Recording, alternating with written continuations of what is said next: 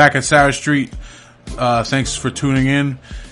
We, uh, man, we're lucky to have sponsors like Sara Street Grill, man. This is so cool. It's the Super Bowl, first of all. We got some things working against us tonight. It's the Super Bowl today. It's just started. We're in the, the beginning of the first quarter. The game is not on in here. We had the option. We chose not to turn it on. The owner of Sara Street has let us has lent us his office today. So we're doing this podcast from the office, not the usual private dining room that they give us. We're doing it from his office. And uh, his office is dope. It's comfortable. It's almost as big as the private dining room anyway. But um, there's also uh, I gotta say, man, I'm happy Danny came. I'm glad you came today, Danny. Thank you. Happy to be here. We have uh, we're in a snow advisory right now. Snow advisory, yeah. So no. we want to make sure you, we get you home we safe. got to boogie on out of here So, as soon as we're done yapping. but uh, yeah. So Sara Street Grill. What did you think of the menu just so far? Looking at it, The menu is phenomenal. I was telling Joe, it's like a Bible. This is the weight of this thing. It's like uh, It's a weapon. this is not a menu, you know. they take things that they want to do. You know, this is the menu. Here you go. Well, There's the a menu. flyer, a leaflet. That's it. No, Sara Street has a lot of food to offer. It's a leather embroidered, uh, bound I think it should be on a bookshelf somewhere. with it is. uh, a delectable selection. pretty of regal. treats and a separate sushi menu. yeah, the sushi menu is as big as a normal menu of most restaurants. Yes. I might get that tonight. Maybe I get sushi today. Yeah, I think I'm going to switch it up. Um, Sara Street takes food that they like, and they just add to it, and they just tr- they make it the shit. They make it To the bomb. next level. They take it to the next level, and they always take care of us. Um, we really appreciate everything they do for us. We got these beautiful microphones. We got this lovely space. It's heated. There's a fucking fire going on in the back. I mean, You know, you got to respect a restaurant that's willing to feed a couple of large men. I, I tell you what, You know, like when a this, guy like me walks a in, menu like this, when a guy like me walks in, you know, up for the challenge. they fucking roll up Feeding their you is a risk for these guys. They roll up their sleeves and they get to Yeah. work. He probably goes through 11 of those drinks. Dump Every out the session. monkey chowder here. Dude, I, I, I'll drink about a gallon and a half of mint basil iced tea before this process. Julie, hold on a second. I, You interrupt this commercial. I don't have a second. Danny, this is my wife Julie. This is Danny. better show me up. Oh yeah, okay. Here we go. Here we go. Nice See you, to meet baby. Danny got a good memory. Um, you. You're up like an elephant. so Sara Street, awesome. Who else should we mention? Fast Break Records. Yeah. Fast Break Records has a variety of dope releases coming out this year, Richie. Fury Uh, 5 7 inch Lifeless 5. album. Lifeless album is one of is the best. Yeah. The As Life they say, real is back. Hashtag real is back. That's the Fury 5 thing right now. But the Lifeless album, unbelievable. Dude, it's one of the best things I've I've heard in a long time. Hopefully, man. Dan, It's so Danny good. takes him under their wing, takes takes him on tour as being Lifeless. Do it up. Oh man, they would kill. We played with tour Lifeless then. Yeah. when we played with you guys uh, at Reverb. Yeah, Nice. yeah, not a good band. Did a lot. great. Just, just they brought us to the next level. So you got Fast Wow. Break, you got Sara Street. Who else you got? We got uh well, Hostile City Distro. Let's That's bring it up for Tim. that's Right. Good work out of Philadelphia. Hostile City. Man, his office is cool as shit, man. Maybe the new Biohazard will be. Uh, you know, you'll work with Hostile City Distro to get that, get the new Biohazard album out. We like to bring I'll link people you up. on the podcast and then put them on the spot and make them commit to things. We'll bring contracts with us. We need to know now. Now. Now. You said though, but you said We got you on tape. no. You, said, it. you were no, gonna but do you that. said you would.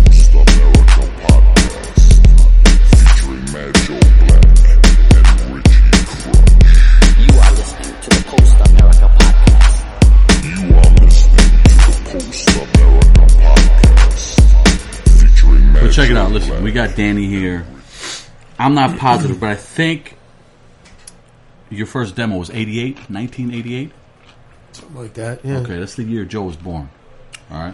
Nah, what year was that? I was like, wait. 1988. I had the demo. I'm pretty sure Chris had the demo. We were fans from the first demo, so we're excited to have Danny on here. The Biohazard Plus, demo. one thing that always stood out from the first demo, right off the bat, Chris drums. Drums. We always talked about that. always. Danny has like a busy snare style. Yeah. On the, on the Biohazard demo? That Well- wasn't me on the demo. Which one? oh wait, is there a guy named Wow. Meo? Or Neo. Meo. Meo. Yeah, yeah, yeah, Anthony yeah. Meo. Was But the guy no, that- from uh, from the The Maze, the one that was the on maze, Maze yeah. first. oh the yeah. maze album. Yeah, yeah. That's you. That was me. Yeah, that busy snare style, right? Yeah. that Is it was busy. I, I call. it- I don't know how to explain it. You're a drummer, you might know the term, but it was always uh, you know snare. The subtleties are more pronounced. Yeah, yeah. a lot of just a lot of double hits, random double hits, Yeah, stuff like that that yeah. nobody else was doing until my band at the time crutched and we hit. We tried to rip it off. Did you? Yeah, Oh, totally. yeah, we were telling the I drummer all the time. everybody tried to rip off by, uh, your style. For real. I, was- when we, I was in high school when I first started. And Yeah. the dude said to me, "Listen, it's a hard ass band, it's metal style, but listen to the drums. Yeah. There's nothing like this." And we popped it in, and it was amazing. Yeah, that. drums You know were what I really mean? cool on the record. They were stand out. So we're excited to have Dan. Thank you. Thank you. Yeah, you know, when I first to have heard you, man. Biohazard, the first thing I said was, they'd be good if they did the drums a little differently. Like that was how I.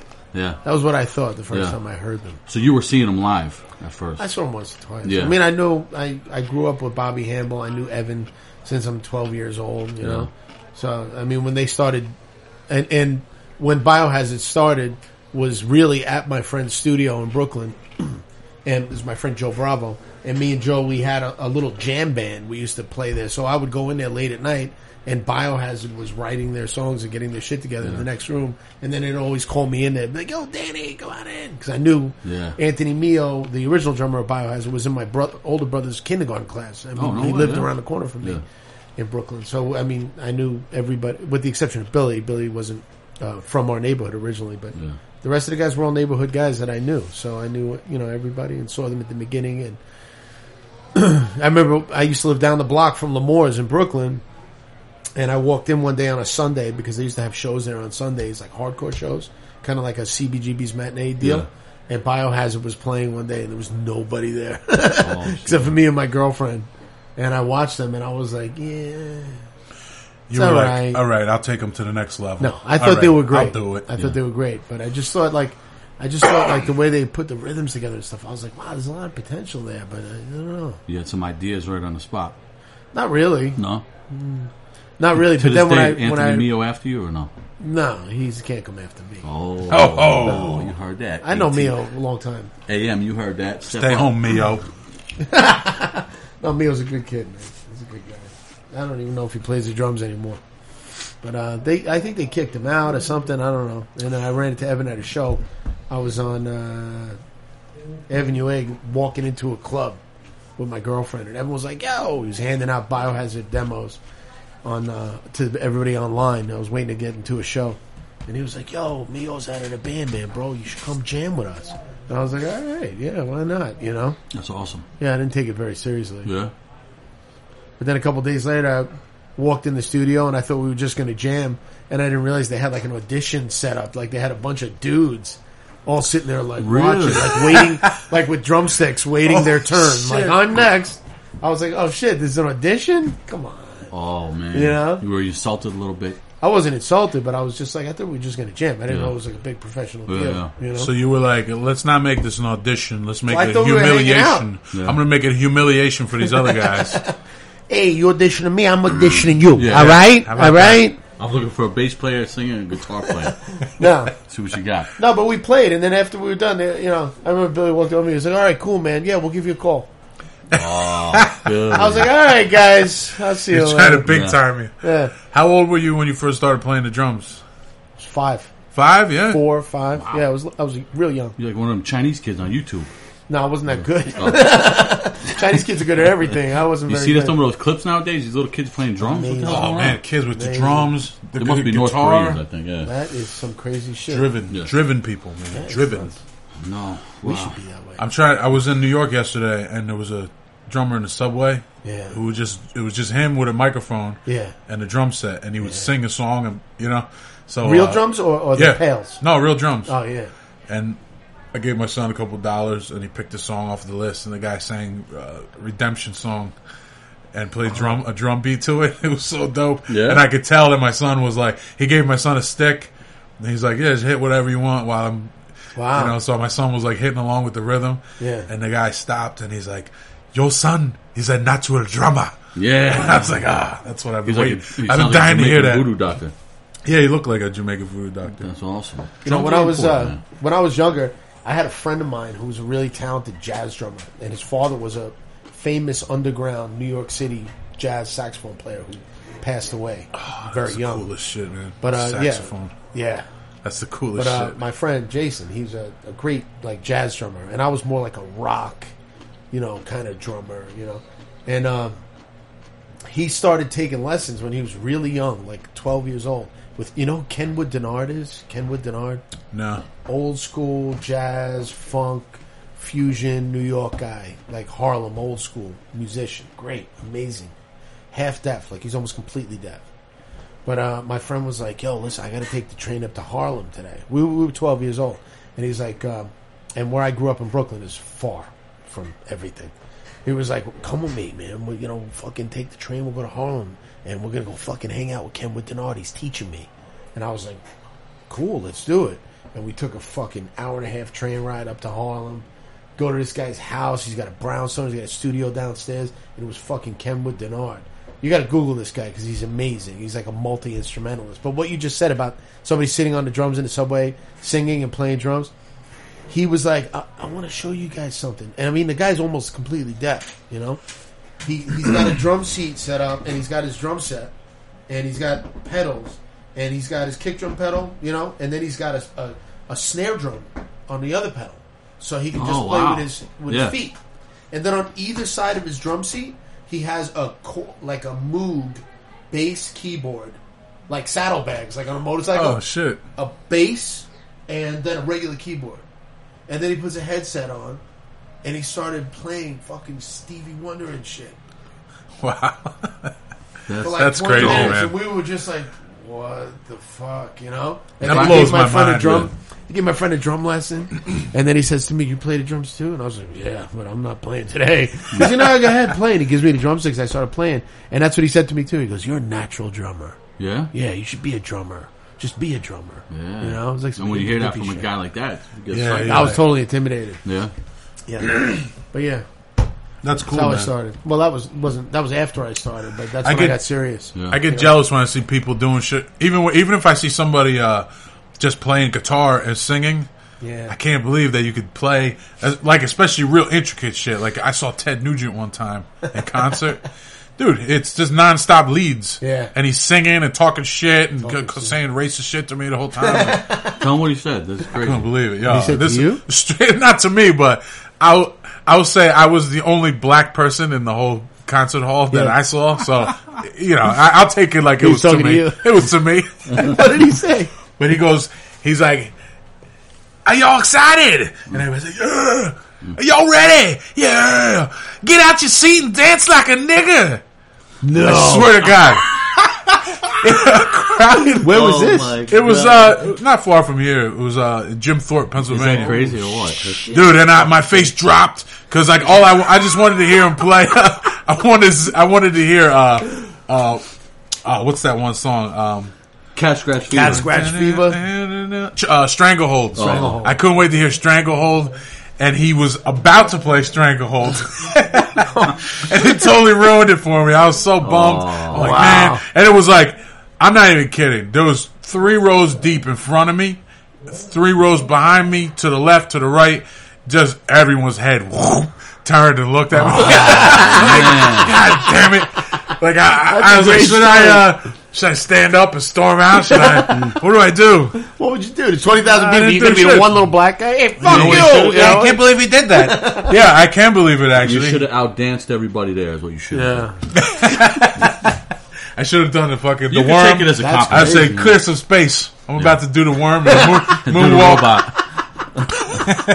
Yo, that's crazy. When he told me That's that story, I couldn't believe it. Yeah, I couldn't that's, believe that's it, man. amazing. Yeah. It broke my heart a little Ted bit. Nugent. It healed. Well, remember when Guns N' Roses? yeah. Remember when Guns N' Roses had the song with the N word in it? Yeah, I was like, wow. I I like saw Yeah, them. yeah, that's crazy. I saw them perform that song for the first time. It was Yeah? at CBG. Well, not CB's, but right next door to CB's, they opened up the CBGB gallery for Yeah, a little yeah. while. Remember, they had like Yeah. a little cafe going on.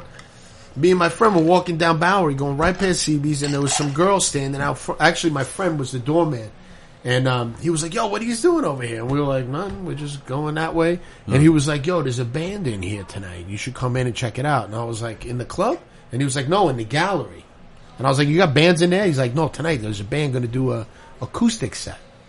And I said, "Who is it?" He goes, "Oh, it's these guys." And he hands me a little record, like a little forty-five, and it's Guns N' Roses. I said, "I know who they are." Yeah. And it's like, I'm like, "They're here?" And he's like, "Yeah, they're they're right there." And I look in, and it's like like a bunch of chairs set up on the little stage is about four inches high, and there, there they are sitting there with like bongos and guitars Oh, and I shit. would love to see And That's I was like- awesome.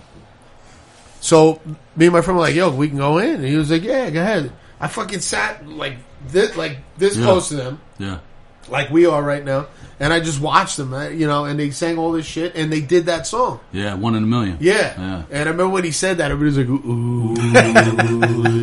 he said the N word. ba- the murmur, bouncer's face came from Murmur, behind the murmur, door. murmur. What? especially, Big Charlie. especially at that time in New York. Yeah. You know, you Nah, just- yeah, I remember You just when they didn't did say that. that word in public. You know Yeah, what I mean? yeah. You just Yeah. didn't spout that word out. This redheaded dude. Yeah, that was You know. weird, man. He's redheaded too. That, that is a great song. I love that song. is a great Probably song. my favorite song by them. Yeah, I like Guns N' Roses. I Yeah, like them. me you know, too. I did like them. Yeah, they got. I don't know what That they're doing now. that now. first but record I liked. I didn't like First him, record was unbelievable. and then Richie forced them down my throat. And I think that's one I of the best I don't, I don't like albums of all everything, time. but Yeah. I don't like everything they do. But they, they got some really awesome. Stuff. Well, that one, the first record, then then the one with one in a million on it, which was like covers and some acoustic originals, that was great. And then Use Your Illusion. Those no were- good. Be- between the two albums, they might have had half Well, album. let me tell good you something. On my fucking iPod, Yeah, right? I got a bunch of records. Um, I bought a fucking computer from somebody, right? Yeah. And a bunch. He had a bunch like a music library on there, so I just copied it into my iTunes. You Yeah. know, so I ended up with a lot of like new shit. I was like all this Beatles stuff, all this shit that I didn't have. Among that, though, is like the entire U2 collection, which I can. I want to kill somebody. Yeah. And everything Guns N' Roses ever did. Yeah. So I got this fucking thing on shuffle, and random songs from Use Your Illusion come on, and it is the worst shit I ever heard in ah, my there's some good. November Rain, I liked. What Ah, was well, Civil yeah, War? but come on. Civil War. That Well, was a I like song. that song. That's Yeah. a good song. There was But about the a- rest of it is crap. But yeah, for two albums, it was garbage. Garbage. But it was about a half album worth of. But good songs. Appetite for Destruction was a brilliant Yeah. rock record. Yeah. As long as Beginning to know. is that uh, Rocket Queens on there? yeah, That, yeah, that's that's Big Show got me into that Rocket song. Queen, yeah. Rocket Queen, that's a good one. that's that's good, good record. You know, Yeah. for rock. You guys ever play with them? You guys did some big things. We never played with them. Something okay? Oh, Yeah. we're probably ready to order Yeah, now. let's make a little order. Yeah. Awesome. What's your name again? Kim. Kim. Yep. Our server today is Kim, Kim, Yep. and uh, no, not Kim. Kim, Kim. There you go with an M. Kim. With an M, yeah. Kim. Uh, so Kim, I think today you want to start, Danny? No, ahead. no, you start because I don't even know what I want. All right. I for the last eight podcasts we did, I got the Big Red Burger, so I'm going to mix it up today. Oh, I'm not going to get the Big Red Burger. I would like a CMC Okay. roll sushi. You got it. CMC. You're gonna Danny- you're gonna love it. It looks like a, squinting and looking at like the a menu now. caterpillar. Like, What's that? and I would like uh, the Oh. vegan. I would like vegan pasta bellori, please. Okay. You got it. Oh, that's a new thing, vegan pasta board. Yeah. I used to get. I used to get um, penny sashimi. I don't know. Let me get a. Oh, you will. Another drink too. There you go. Yes, please. You guys are Three more animals. gallons of mint basil iced tea. What's the bet? What's the best selling hamburger you got? Hamburger. Hmm. I'd probably go with the Louisiana burger. I'll go with that. top. Let me Yeah. go with that. I get a medium well, Okay. fries and uh, uh, onion ring. fries? Yeah, onion ring appetizer. Oh shit, onion ring. We were talking about that We were earlier. talking about it earlier. Danny got me excited. you might as well get two of them because uh, Two of them. You Yeah. got it. I want the the mozzarella luna. Okay. Yeah. Do you want That that as an appetizer or Yeah, a meal? Okay. yeah. out here we call it mozzarella luna. Mozzarella and ricotta on the manicotti, All right. right? Mozzarella. I'm not even Italian and I say it right. Hmm. And uh, what else? I don't know what else. I don't know. You got to get a lead thing. You just got a little side dish. Gotta get a little something. That's probably not. I don't know. So yeah, you know what? I'll try one of these rolls. Okay. A sushi roll. Uh, let me get that uh, that dragon roll with no uh, cavi- uh, caviar. Boom. Nah. Ah, Why is that good? I don't know. But I, I've heard of it. Yeah, yeah, that's good. Okay. Thank you. Yeah. Have a Louisiana burger? Okay. Well, All right. and uh, just regular fries. Okay. Perfect. You guys got anything else? No, we're good. Thank I you. think Kim. we're good. Thank you, Kim. No problem. I'll leave the drink. All right. Okay. Wait a minute. You guys got nachos too? We do. We need it. We need nachos. Get some it. But you nachos. You got it. They're right for you. Uh, Whose idea? doing? What doing there? Whose idea was caviar? Uh, that was uh, What Jacob a L. Caviar. That dumb was his idea. thing. I never ate it. I see it on the menu. I'm afraid to eat. I've it. had it before. It's yeah. Who gi- who gives? I don't a have a very sophisticated palate. Supposedly, people love it. I Yeah, mean, but it's not like I, I think people just eat it because it's expensive or because they. The fuck does it taste like? I don't know. It's like salt. Salt, It's like salty. s- like crunchy salt. Americans love salt. We love salt. Oh yeah. salty. We love in America. People from uh, other places always always notice we love sweet combined with savory, we, and a lot of other countries don't mess like that. They, Mm. yeah. I, everywhere I go, I'm like, yeah, it's good food. It's bland. It's bland. But we would love like. like something, you know, bacon covered in syrup. You know, we like we like the salty and Yeah. sweet. You know It's what got I to mean? it's got to be extreme. Yeah. Yeah, you know what I used to love? I haven't done this in a long, years, but a f- Wendy's frosty Yeah. and then dip the French fries in it. Oh, Oh. You Jesus. just scoop the French, some scoop the frosty with the French ridiculous. That's fries. some trailer park style Yeah. stuff right Yeah, there. it's pretty trashy. You know, it might be good thinking about it. It is It might delicious. be- It's delicious. Like the hot, salty French Yeah, fries. yeah, yeah. If you see somebody do it, you're like, look at this fucking asshole. Piece of But then you know, then you know, Bro, the I- next I time you can't get a even eat- frosty and some French Yeah. fries, you're I like, can't "Eh, even eat a let fucking frosty. Man. yeah, I haven't had a frosty in years. Bro, the other day I was taking vitamins at my house, and my kids like this fucking TruMoo chocolate milk that Yeah. my wife bu- buys for them. You know, TruMoo, and uh, I, you know, I, I take the vitamins. I'm one of these guys that take vitamins. I get nauseous, like I'm going to throw up right away. I'm like, I gotta go to work, so I'm like taking vitamins. I'm like, let me get a glass of this chocolate milk, bro. I haven't had a glass of chocolate milk in years. Yeah. When you don't drink that shit for a long time, and then you fucking just, yeah, my God, yeah, Brandon, good. Bro, it's like zing. Yeah? Yeah, it brings you right back. Yeah. It's fucking sweet and creamy and good. Holy Wow. Shit! You wonder why you Remember- ever stopped. There used to be a dairy in Oh, yeah. East Stroudsburg called Yeah. Mosier's Dairy. Yeah. And they had a big sign out front, the best chocolate milk in the world, right? And you go in there, it was the best chocolate milk It in the world. Because yeah. it's just like whole milk straight from the cow's titty. Yeah. Oh. Just dump a, a half a cup of Hershey syrup Yeah, Fox's in a cup bet. of milk. And like it was so chocolatey and so milky. Oh, it was So now it's a fucking friggin' awesome. Dunkin' Donuts. Yeah, Dunkin' Donuts. A bunch of Indians selling coffee. Horrendous. No offense, Chris. Would you like a banana? Yeah. Danny, uh, Yes, sir. before we started, you were telling us a story about uh, you. You used to be vegetarian Yeah, and you stopped being vegetarian, but Yes. I'm not even so much concerned with that as the circumstances Yeah, this sounded good. that it happened Yeah, in. okay, yes. So, would you please oh, yeah. regale So, us? so what happened was, yeah, I was. I was a vegetarian for a long time, and um, you know, I don't have any dietary restrictions at all. You know, Beautiful. I try to eat healthy. Though. Yeah. I, I do eat healthy, but uh, yeah, I was a vegetarian for a long time. Bio, Biohazard was on tour, and um, we were opening for Ozzy Osbourne. We were on tour with Ozzy Osbourne, one of That's these arena amazing? where you go up on stage and you play for a half empty arena for 20 minutes at 6.30 at night? That was us. And it was biohazard sepultura danzig and ozzy. You know it was cool. Awesome. yeah it was awesome. Um, and this is like 1996 and uh, we uh, we like the tour what i was saying before was that the tour the first day of the tour we, we get in late. We flew in from australia. Met the tour in kentucky and it was the first day of the tour. We go backstage we go into what we thought was our dressing room my girlfriend now my wife flew in from new york to meet me in kentucky and we all meet up. It's like three o'clock in the afternoon, and we're getting our passes. And they're like, "This is the tour. These are the people." And Yeah. you guys just get in the fucking corner and shut up because Ozzy Osbourne's on stage. And it was totally cool. It was amazing. Yeah. And uh, my wife drifted into the uh, catering room, and um, it was like a fucking Las Vegas buffet. I mean, it was Beautiful, crazy. man. And uh, anyway, they threw her out. Oh, they And she came and got me, and she was like, "I think I went somewhere I wasn't supposed to go." And then right behind her, she comes into the dressing room and tells me this. Right behind her is the big security guard guy. Comes in. God damn it! You guys ain't allowed in the catering. And we're like, oh, sorry, we didn't know. It's the first day. We didn't know. Yeah. You're not allowed in the catering. And who told you to come in this room? You guys don't even have a dr- Get out to your bus. You don't even have a fucking dressing room. Oh. And they threw us out of the building and told us, you're in your bus. Yeah. We'll send out some waters and some shit. And you're on stage at 720. So Yeah. just fucking stay out there till we call you in. Yeah. Rude. very rude, you know. And we were like, wow, whatever, fuck you, Yeah, you know. stab him later. But it was the first day. It was Ozzy, you Yeah. know. It was a fucking Ozzy tour. So what were we gonna do, you know? Normally we would have fucking wrecked that guy. Honestly, Yeah. come Oh, in there like an of idiot. course, of course. But you know, it was the Ozzy tour. Everybody was like, be cool, whatever. So we go out to the bus. And we're sitting there. We're like, what the fuck is up with that guy? We got to deal with this every day. Yeah. Fuck this. You know, let's go home Yeah. fuck this. My girlfriend says to me, I, you know, I want to go inside. I, I, you know, I got to use the bathroom. I got to go inside. I said, go ahead. You know, I'll be right here. I'm not going back in there. Fuck them. Yeah. Right. So she goes inside. I don't see her for three hours. Oh.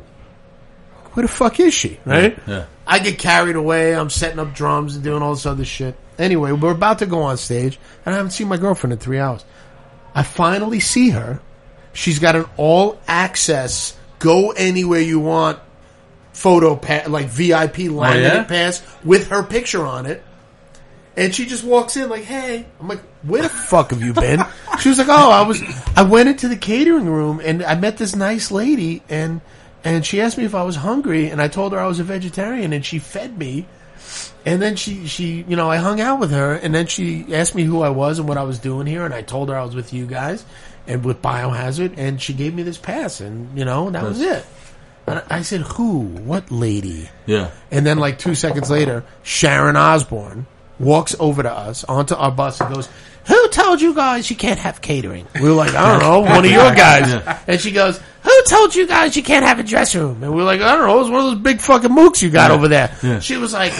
You guys can go into catering and eat whatever the fuck you want every day, and every day you can have a fucking dressing room. Beautiful. And she was like, I don't know who the fuck told you that. Yeah. And she was like, and this little girl can go anywhere she wants. And boys, this is my girlfriend. Yeah. Oh, that's badass. And she leaves. That's and we were great. like, I was like, babe, what the fuck did you do to this Yeah, lady? she won 'em over. She was like, nothing. I just talked to her for a while. and she was nice. And we were talking about dogs and cats and blah, blah, blah. And I told her I was a vegetarian. And then after that, boom, we had this catering. It was lost. I know it's a big story for just this. But anyway, I'm a vegetarian. Yeah. We're on the Ozzy tour. And now they give us everything. Ozzy's being nice to us. Everybody's treating us really well. And we're like, why? You know, this is amazing. So we're on the tour like three weeks into it, we play like in the mountains of Montana, like a, like an amphitheater. Yeah. you know, and it's like an outdoor amphitheater. And that day, they uh, they brought in like some kind of they, like all day. They're like, oh, catering tonight's going to be insane, and we're like, well, you know, whatever. Yeah. And catering's insane every day. I don't know if you noticed. Yeah. But uh, they they had like some kind of crazy barbecue going on, like where they got the, like the the big things, Like a Montana cooking, outdoor and- barbecue. bro, smoke the whole everywhere. place. The whole backstage smell, you know. It's Yeah. like, so, anyways, dinner time, and and like we go on stage right after dinner. So I don't even eat. You know, I just go get some food and I stash it in the bus, and then I eat after the show because you know I'm playing the drums. I can't eat.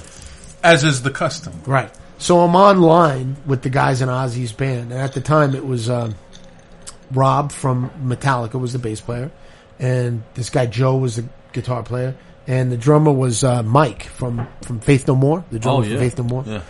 And they're online right in front of me, and I'm like, "What's going on?" They're like, "Dude, you got to get the steaks. You got to get the burgers today. It's Yeah. insane." I'm like, "Man, I haven't eaten that shit in like seven years." Might be a risky move. Yeah. Yeah. And uh, somebody says to me, "Yo, if ever you're gonna have that shit, have it tonight." I went, "All right, fuck it." Yeah. just like that. And I fucking said, let me get a steak, let me get a burger, you know? put that shit in the bunk, you know, wrapped it up on my, in my shit, put it in the bunk, went and Yeah. played the show. And honestly, the whole time I'm playing the show, all I can think about is eating that fucking steak. I was like, what's gotten into me? You're playing real hard. What's the meaning of this? Yeah, playing everything real fast. Yeah. Yo, after the show, I ate that fucking steak. I ate that burger. I Yeah. went back out to catering, got another steak. Beautiful. Yo, just killed it. And yo, I No put- repercussions. You didn't feel sick later on. no, like that? I Yeah. did not feel sick, and I thought I was gonna feel sick. Everybody always says that. Yeah. yeah, nah. I think didn't that's feel just sick. like weak stomach people who get sick at shit anyway. Yeah. I felt like somebody injected something into me that just made me more of a man. You know, it's just like, ugh. I was uh when I was in seventh grade, I became a vegetarian. Till I was I, so I was like 14 years old, and probably till I was like 21. And me and Richie used to work together, Yeah. hanging sheetrock. yeah. In And these houses that were like in the middle of nowhere, so you, So- couldn't, you couldn't get lunch if you wanted unless you bring it. yeah, we're in, a, in a, some development in, somewhere in the woods. It's just like they built a bunch of houses, but there's no stores, there's no conveniences. Yeah. So we're working, and I didn't bring a lunch, and Richie had uh, he brought lunch, but he brought like a big bag of bread and a thing of turkey. Make my own like a- sandwiches. yeah, Yeah, just yeah, make yeah. his own shit. And That's some my mustard, style. That's what I do too. Some mustard. So uh, I'm sitting across the room from him at, at lunch, and I'm just like staring at his turkey. and it's just like I was just staring at the turkey, and he's just like offered me like, "Yeah, you want want a sandwich?" I was like, "Nah." Yeah, yeah, give me. Right. And I just, yeah, that that was it. I Your just brother went was there, right? I think my brother was there. His yeah. brother was like a more of a diehard dude, so he probably didn't want to he was probably fold in front of his older brother. You know, I folded. But uh, yeah, that was it was good. I never got sick. I and I and that was like right before Thanksgiving. I remember. Yeah. And then Thanksgiving was like a day or two away from. Oh my Yeah. god, I went nuts. bro. When I when I broke my vegetarian vow, it was just downhill for for like four months straight. Uh, like I put on like forty pounds. Like right after that Ozzy tour, we went out with uh, Pantera for a month and a half, and those guys were just cooking up steaks and shit Yeah. like that every day. It was just, bro, I got so fat. you guys had some serious tours and stuff going on. We did, yeah. I mean, I was think, this uh, while you were with Warner Brothers or Roadrunner, Um, or even after? well, during that time and after that Yeah? time, yeah. A little bit of both. Because you guys were with two major labels, right? Did you do some with Mercury after Warner Brothers? Yeah, yeah, we did. We And signed how's the experience? Because Polygram, we, you know, we don't know. Like nowadays, like Bro, we signed so many fucking deals. We were on so many fucking labels. You know? Yeah. we signed. I mean, when we started out, we were on a little independent label called Maze. we that we remember Yeah, that. guy in his garage in Rockville Center. You know, it was nothing. And um, you know, the guy was fucking scumbag. But uh, long, you know, Yeah. that's another day. And uh, then we did the Roadrunner deal, which is you know, we just wanted to be on. For us, it was like Roadrunner, Yeah. Road Racer. Yeah, You know, for a while they were called Road Racer, Road Runner. They had yeah, and they had kind of like a um, they had like a metal hardcore division of Road Runner, and we were into all those records, you know, Type O Negative stuff. Well, Carnivore and- stuff. you know, shit like that. Yeah. So Roadrunner for us, it was like, whoa, Yeah, that was big. That was a major label, Yeah. you know, and um, and we did Urban Discipline for Roadrunner. yeah, But the deal that we signed at the same time that we were doing that, um, we had a manager named Scott Koenig who worked for uh, Rush Artist Management. It was like Russell Simmons' company, Def Jam, all that stuff, Yeah. all interlinked. Their office was around the corner from CBGB's. And we used to be there every day. And, and Russell loved us. He was like, oh man, you white guys are crazy yeah. crazy white guys, you know.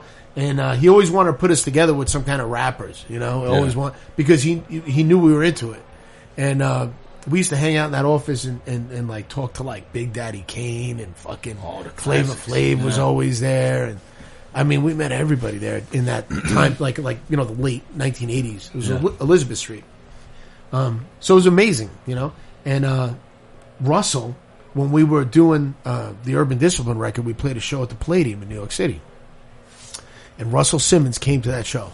And um, Russell and Lyor Cohen. And they were like, you guys are going to be fucking huge, man. Fuck this little record label, independent. We know, because our whole thing was we wanted to put out an independent record. We didn't want to be, uh, you know, major label band. Like we didn't know any bands that were on major labels, Yeah. and it just seemed like uh, an environment that we wouldn't feel good about. Like it just, if it was too intimidating, too much of a sellout move, we just didn't want to do it. Yeah.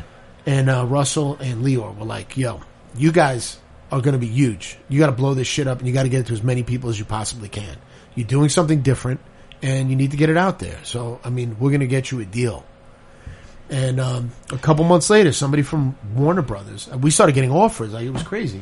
We already had a deal. We were already recording Urban Discipline. Oh, you were getting deals while you were While we were doing that, that. album was even out. We were meeting with Geffen. Like Michael Alago was hanging around with us. That's the Guns N' Roses label, Joe. and we were meeting with Nice. um, MCA. We were meeting with uh, Polygram, we were, and Warner Brothers. And the dude from Warner Brothers was like the coolest dude. I remember we walked into his office. He was from my neighborhood in Brooklyn. Really? Yeah, he was like a totally like legit cool dude. Talked to us about music, just a laid back, you know, guy. And we felt like very comfortable with that. Yeah. So we were like, uh, you know, put it together. I don't know. What do you do? What do you say? Yes? I don't know.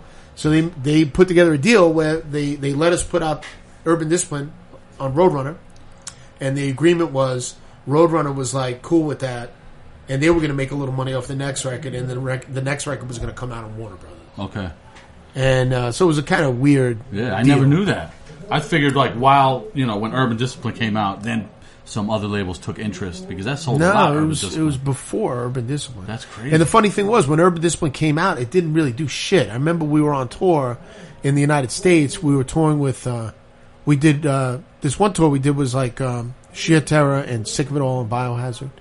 And um, I remember while we were on that tour, it was like you know people knew who we were because we had been touring a lot, and Yeah. we had the first album out, and we we just went and did tours on Yeah. our own for Yeah. that album. We toured the entire U.S. with the Exploited in 1990. We we did um we did a lot of touring on our own, you know, with Kreator. Um, but that tour, I remember being on tour with Sick of It All, and uh, talking to Craig, and it's like, yo, I can't believe like nobody gives a shit about our record because I felt really good about Urban Discipline, but when it came out, nobody really cared until we did a video for Punishment, and it, it ended up on Beavis and Butthead, Yeah. and that's when shit just got crazy. wow. Yeah, we had a stretch where it was that's what like, it took. Beavis Yeah. and Butthead. yeah, Beavis and Butthead. They brought a lot of bands to I don't know if mountaintop. this is Yeah. true, but I heard that Punishment was mm. the most played video on Headbangers Ball. I heard that too. I don't know if it's true. Pretty crazy. Let's just say it's true. Let's go with it. You heard it. It's true. It it. That's doesn't gotta matter. I heard it. It's Yeah. true. But yeah, I we were saw on it a- on there plenty of times. We were on a lot of different labels. You know, we Yeah. did the Warner Brothers thing for two records, and then we did a Polygram record Yeah. and uh, uh, Sanctuary. We were on label Sanctuary. You know, now That's we're on more Nuclear recent, Blast. Yeah, Nuclear Blast, Blast seems to be doing good with, with some Yeah. of the picks they got now. yeah, Yeah, they cool. made some pretty. For Cool hardcore moves. stuff, I'm digging it. Yeah. Yeah. I don't know their like metal roster or whatever, but but uh, it's weird now, right? With like, could you imagine being a, a, newer band now? Because it seemed like when I, I know a lot of like bands that were you know in, in, in those times, and even ones without like major label support, just decent labels, they got some you know decent advances and stuff. Seems those days are gone. You know, like We never really got that. I mean, we never got money from the record label. no, No. I mean, we had publishing deals and stuff. Yeah. But we didn't really get paid until we sold records. oh really? Like I remember, yeah. I mean, we Like, what would they give you a certain budget or something? How would it work? they would give us a budget, yeah, and you know, um, like when we did the first record for Warner Brothers, we all moved to Los Angeles to do that record because we Yeah. got a deal on a studio out there. Yeah. And the producer that I really wanted to do, that we all really wanted to do the record with, was Ed Stasium, who's a guy that I love. I mean, he's like a mentor to me. You know, he did like a lot of the early Ramones records. He's Oh, just wow. a, just a great like Yeah. East Coast, old school, you know, real analog engineer. You know, just a very skilled. He's like a scientist in the Yeah. studio. I love that guy. I still talk to him. And uh, he was the guy we wanted to do the Biohazard State of the World Address album because you know we just we like when we did uh, the Urban Discipline record. You know the guy who we we recorded that record on uh, Twenty First Street in Manhattan in this guy's basement. You know this guy Warren Tears had a like a kind of like uh, home built studio in his basement of his building yeah, and it was real small. I mean, it was like the size of this little thing here. You know, the drums were in his little hallway. There was a little kitchen with a sink right there. And, yeah. You know, and we had like the rest of his basement. It was all cement, and then he had like a little room built where he had his homemade board. But we really liked the feel of that record, and we liked doing it in kind of an unconventional way with a guy who was thinking more underground, and not a guy who was thinking like, "Let me squeeze these guys for some hit songs." You know, we weren't Yeah. we weren't really thinking that way. So Urban this one worked out. But then when we were doing, uh, when we were going to do this, the Warner Brothers record, what happened was we, uh, somebody asked us to do a Black Sabbath song for uh, an album. They were doing a tribute album to Black Sabbath. And we were like, yeah, we'll do it, you know. And they were like, you know, here's the songs, you know, pick a song, you know, Paranoid, War Pigs, all the hits, you know. And we were like, we want to do a more obscure, you know, Black Sabbath song, you know, not like not one of the typical songs. Yeah. And we ended up with uh, After Forever, you know, a song After Forever, which I love that song, you know. And we we kind of made it into our own thing, but we kind of stayed true to the original. But when we went in the studio to do that, we recorded it with a friend of ours in um in some big studio in Manhattan. But Ed Stasium mixed it for us Yeah. And he did such a great job mixing it. We were like, this guy is the best, man. You know, let's make the record with him. So we went to L.A. We had the budget from Warner Brothers. It was like, and it was enough money for us, the four of us, to live in a rented, mm-hmm. furnished apartment in Los An- in Hollywood, Yeah. and have two rental cars for a month. Wow. And drive to the studio every day and and you know make the record. That was it. Just live there and record. So And that that's- was it. yeah. So that's what we did. That's something that probably nowadays would be would be impossible for most bands to do. Yeah.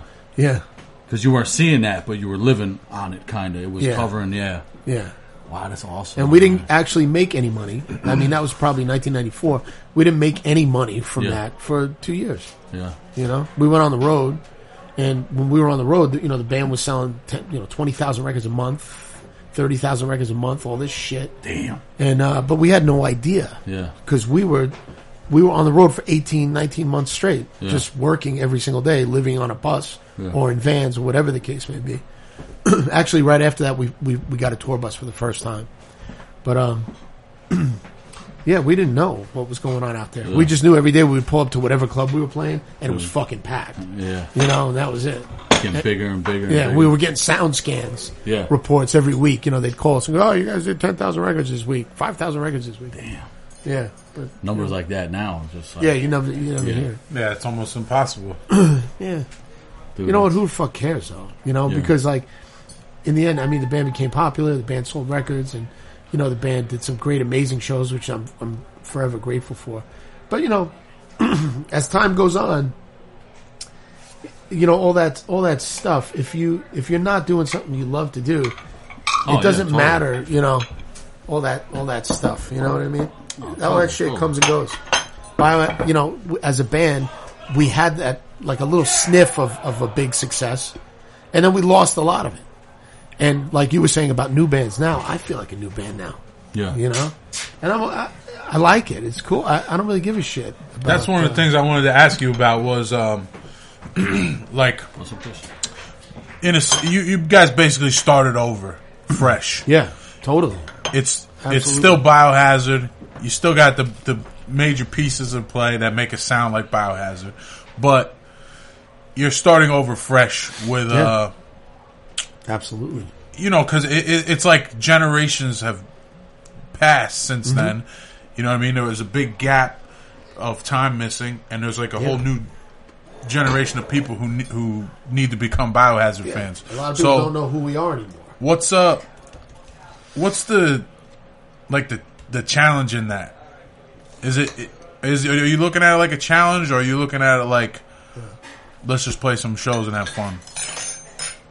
Pretty much, yeah. Sorry, I have a mouthful of mozzarella. Eat, baby. That's what we do. Here. Mangiana. Bevete. Um, Kim sia came back with the mozzarella luna and the nachos. The way I'm looking at it, it's like and your onion ringa. you know, I don't. Uh, you know, I have a business that I do when I'm home. So, like the money we make from the band, obviously that's reduced quite a bit from the way it was 15 years ago, or whatever. But um, you know, I don't have to rely on that as my sole source of income, which is good. Um, but it's still a struggle. You know, I got to work every day and do everything. We all work, you know. But um, in a way, it's really cool. I like the way it is now because it is like starting over. But I mean, you know, we kind of have the freedom to do whatever the fuck we want to do. It's not on a huge, giant arena rock level, and I was never comfortable with that anyway. It's kind of at whatever level we want it to be at, you know. I mean, we go to Europe and, and we do well in Europe, overseas, and we do well in South America. In the U.S., I have no, I don't think anybody really really even remembers us. But, you know, we're doing whatever the fuck we want to do, which for me, it's like we're finally at a point, even though it's like a weird time in the music industry and all that bullshit. For us personally, I mean, we're finally at a point where we're just going to do whatever the fuck we want to do and play whatever shows we want to play. And, um, you know, that's it. We Yeah. don't have any big bills to pay with any big record labels. We Right. don't have. We don't have. Uh, I mean, we uh, we own the studio. We're going to do the record in. You know, Nice. and I mean, we just pick and choose what we want to do. Yeah. You know. Well, That's the tour, cool. the tour we did with you guys in April was, I've said it before, probably on this podcast, but that was that was the most fun tour I was ever on in my life. That, was, was fun that was amazing, and um, just seeing you guys every night. Sure.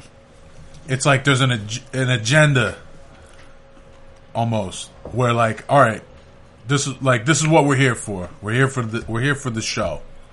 So you when you're on stage, you're all business, and it's just like everybody's got a job to do. Do your job the best you can do it, and uh, it's just it's crazy to see the level of energy that you guys bring to the stage. You know what I mean? We tour with Sick of It All, and they're the same thing. It's like this this energy level that's like, holy shit! How do you maintain that? Those guys make me nervous. I go see Sick of It All, I'm nervous. Yeah.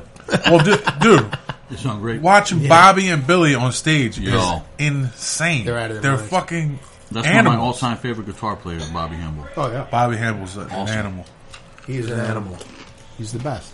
But uh, yeah, it's, it's it was really cool to see you guys. Um, I saw you, you know, uh, quite a few times back in the in the 90s and um, it was just cool to see you guys playing again and and ha- still having this level of energy and like fun. You know, like you're still Yeah. enjoying it. And uh, I think we enjoy it more now. Yeah, I mean, honestly, I do. You know, Was back it- then it was it became so much work because we had, you know, we would go on the road and it was just like, yeah, okay, uh, you guys are going to be out for nine weeks straight, and then you're going to come home for three days, and then another sixty shows. It was like so much shit. It was like wow, and I always enjoyed it. It was you know it was always great, but it was so fucking much. Yeah. Like now, we kind of do everything on our own terms now, and we tour as much as we want to. We still, you know, tour a good, good amount of time, but um, when you're doing it on your own terms and with people you like all the time, and everybody's getting along, it's so much easier and better. You know, it's fun.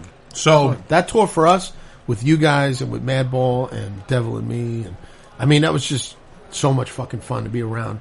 You know, like those Madball guys. I mean, Freddie Hoya. I go way back with those guys. I know them forever. Yeah, they're a good time. And you guys, I was so psyched to be on tour with you guys because Thank you, Daniel. because you guys are great. You know, you guys are fucking great, and that whole thing was just great. Yeah. All of us on the bus together, you know, everybody just becoming friends and just having fun. It was it was There was a a little vibe. feud with you and uh, Luke Rhoda, our drummer, though. I, little... I, didn't- I didn't think there was a feud. I like Luke. No, I'm just kidding. He, he got a little unruly that night. That's all. He doesn't like me. He likes you. He loves you. He's love him. nervous. He Wants to be you. You're one of his He's a good mentors kid. and around you. It's kind of like when he's around me. He gets a little nervous. Uh, he looks up to guys like me and you. You know what I mean? I think that's what I look up to you too. that's what it might be. I don't know. You got to try to split it up. So- You gotta get I one. always get that. I always get yeah, that. take one. But that was a good tour. That was fun. That was amazing. But then you One of talk the about best that tours. tour. Then you just mentioned earlier you go on the road with Pantera. We did. How's We a were guy lucky. like Phil? Is he a weirdo or not? He comes off like a, sounds like a professional wrestler when when I hear him talking. Is he like that in real life? You know what? I first met him. Uh, I actually met him at uh, at L'Amour's. They were playing. I didn't know who they were. Never heard of them before. I was only there because my friend's band was opening up, and the place was empty. I mean, there was nobody there. You know, it was just a regular neighborhood night for me. I walk in, you know, and uh, this dude in a fucking hoodie walks over to me, and he's like, "Dude, you're in Biohazard." And I'm like, yeah, yeah. He's like, ah, I got your fucking demo, man. I love that record, man. You guys, you guys are fucking great. We got to play together. Come me downstairs. And I'm like, who is this guy? Yeah. You know, it was Philip. Yeah. Yeah. And he was like talking to me about all these New York bands and all this shit and Carnivore and Sheer Terror. He he just, like he's knowledgeable with music. he, right? he really is. Yeah. And he brings me down into their dressing room and introduces me to everybody else. And they were fucking great guys, man. Yeah. Yeah. And I, I didn't know what their band sounded like or what the deal was, but I watched their show that night. They were great. And uh, after the show, he walks over to me, gives me his phone number. And he's like, yo, keep in touch with me, man. Keep in touch, you know? We'll fucking trade tapes and shit. You know, I got Yeah. good bands. I'm from New Orleans, you know? All this shit. And ever since then, we've been friends. You know, he's like a Yeah. real dude, Phil. Yeah. He, he really is. I mean, I know he maybe comes off like a little wacky, you know? He is kind of wacky. He's a funny Yeah. mother,fucker. Yeah, a lot of people in music are like a little nutty, right? I think a lot, yeah. Yeah. I think a lot of people don't understand his sense of humor because he's Yeah. a funny motherfucker. Yeah. But if he was here right now, bro, you guys would love him. He'd be eating and drinking everything. Oh, I like the way he talks. Like, We'd be talking shit, brother. Like, yeah, he, yeah. like, talks like uh, who's that wrestler? Macho Man. Yeah, yeah, yeah, like Macho Man. That wrestling seems to get be getting popular again. I don't like that crap. It's No? getting bigger than ever. I I don't think. know. I'm a big fan. Yeah, I know you like. Yo, that. listen. My doctor. I got a new doctor. Dr. Frank Romaskevich. Okay. He was a WWF doctor for 10 years. No way. I walked into his office. Amazing. Yo, this was the most amazing doctor's visit I ever had. It was two weeks ago. It was incredible. So I walk into this dude's office, good, man. and he has he has uh, pictures of wrestlers everywhere in the Yeah. doctor's office, and there's there's like old tights like in frames, you know, with s- signatures on them and shit. Wow. And he's got um uh. All right, I'm not too. I'm not. I don't know a s- ton about wrestling, but I know Ted DiBiase. Oh yeah. Who's a black guy who wore like a fake, like a half tux, half tuxedo, and he had money all the time, like I don't know. Who the hell that is? from the '90s. Oh, I don't know. I kind of dipped out of wrestling. there. I Yeah, dipped but out was of he- wrestling in the '90s. I mean, dog, when it was black? I Who's wasn't black? involved in the '90s. Chris don't know. I don't anything know. about this. He had Andre, Andre the Giant. Everybody knows Andre the Yeah, Giant. yeah, of course. Pictures of him with Andre the Giant. Okay, pictures of uh, Eddie Guerrero. Oh, yeah. Um, wow. all these whatever big wrestlers. Now I didn't I didn't see the doctor yet. I just heard him stomping around.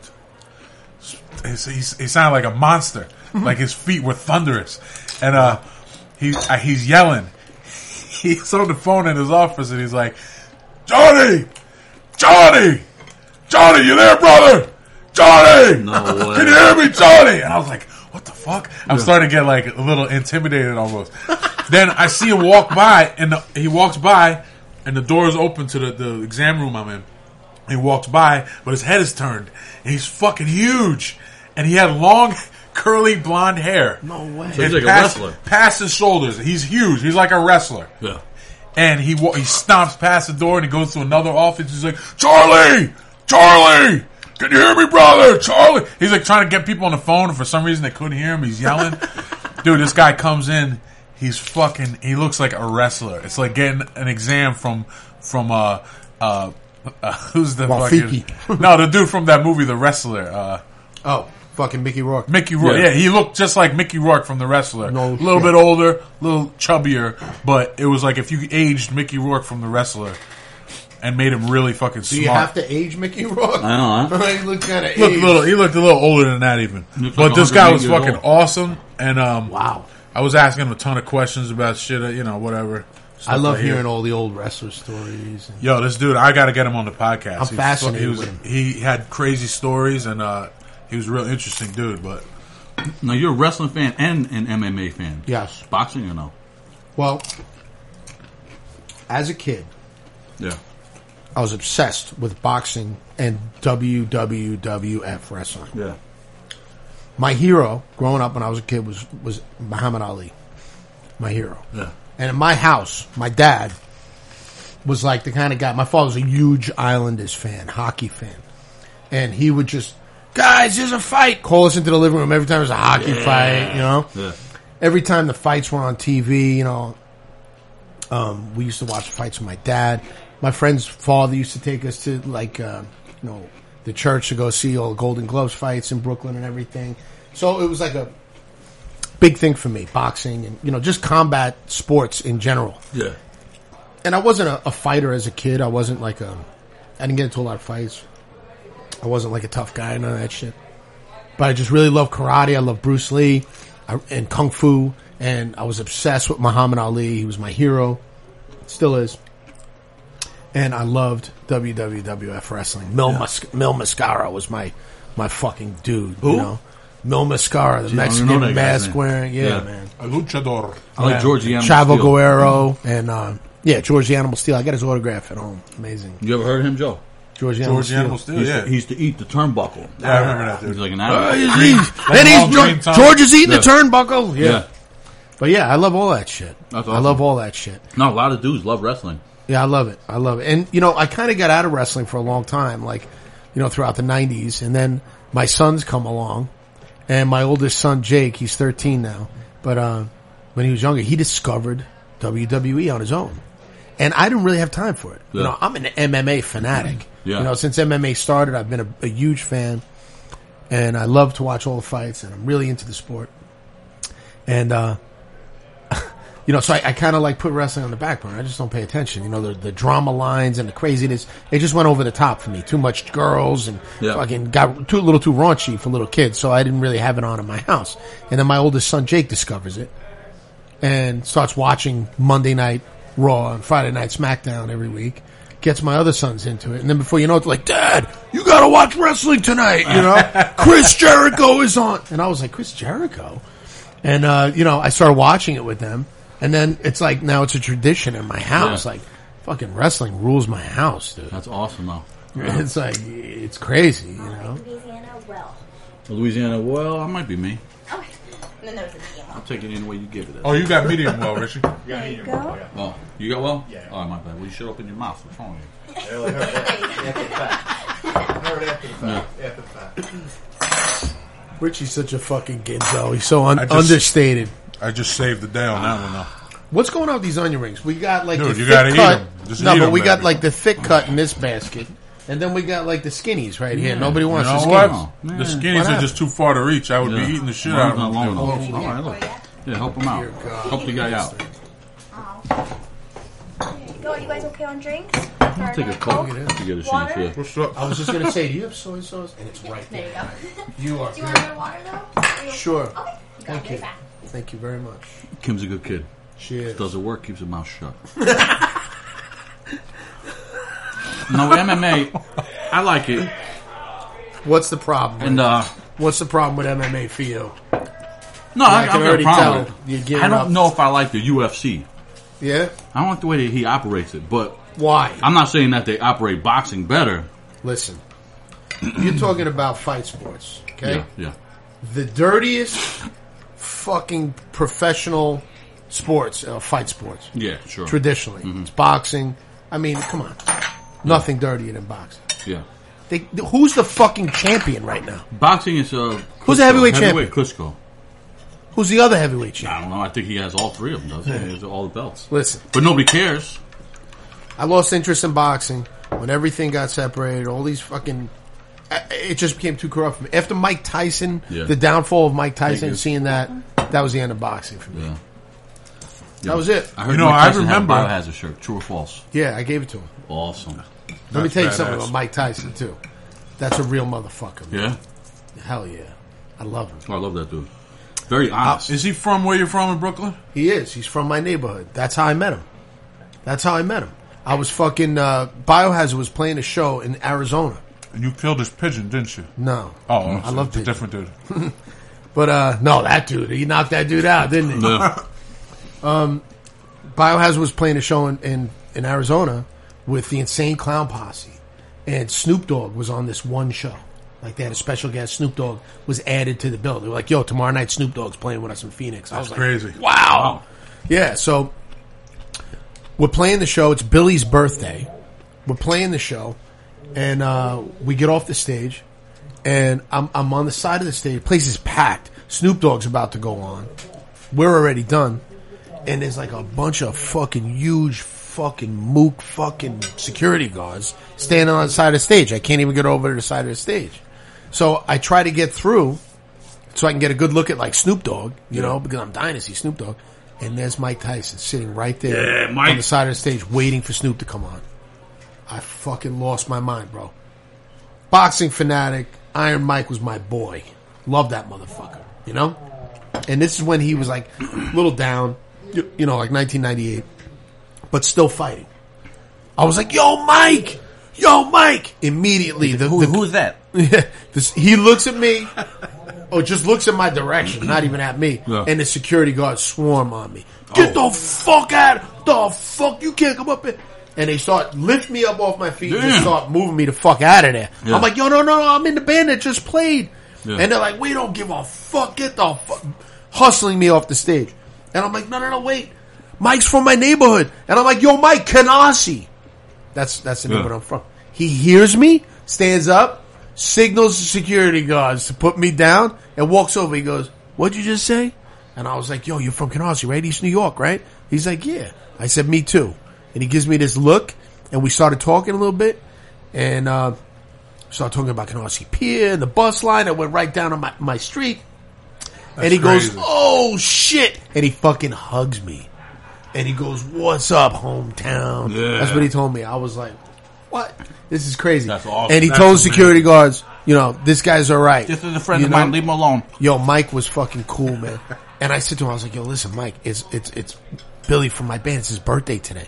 Can I go get him and bring him and say hi to you?" He was like, "Yo, you go get everybody, man. I want to meet all you guys." Fuck yeah. So I fucking go backstage. I get Billy. I'm like, yo, Billy, I got your present for your birthday. I run him over. Boom, Mike Tyson. Mike takes pictures with all of us. Hangs out after the show. He comes and finds us. He's like, yo, I want one of those T-shirts you guys got. Because at the time we had a shirt on the back of the shirt. It said Brooklyn, top of the food chain. That's because that's what he said after he knocked out what's his name. Yeah. And I told him, I said, Mike, yo, we made that shirt after you said that. He's like, I want one of those shirts. So I ran, get him the shirt, give him like two of them, and he goes, yo, I promise you, you're going to see me on TV wearing this shirt. I'm fucking backing you guys, right? Cut to like three weeks later. We're still on tour. We're in Texas on a day off, right?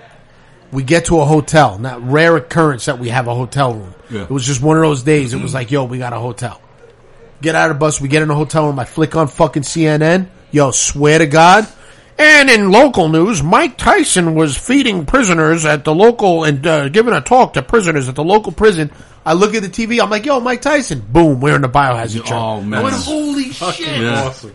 And then they showed him training. He's wearing the biohazard shirt. I'm like, oh my God. That's great, man. He said he was gonna. and he Yeah. did. That's the coolest shit ever. Yeah, yo, He's a he man was of his amazing. word, the He was Tyson. amazing, bro. He was really Boxing nice. did go downhill. It did go downhill. Yeah, yeah, But listen, Biohazard. yeah. We all know about Evan Seinfeld. Became a porno star. Married that broad. Mm. Yeah. Mm. Maybe got a divorce by now. I don't know. Do you still communicate with him? No, Not at all. Anybody in the band talk to him? no. Does he have any interest? Like, see, what do you guys? Oh, that's cool. Nothing. No, Uh, no, like reach out just to be like, No. wow, No. that's crazy. He don't. Nothing. So he became uh, ah Davis here. Hey, This is Dave. Dave's office. Thank you very much, Dave.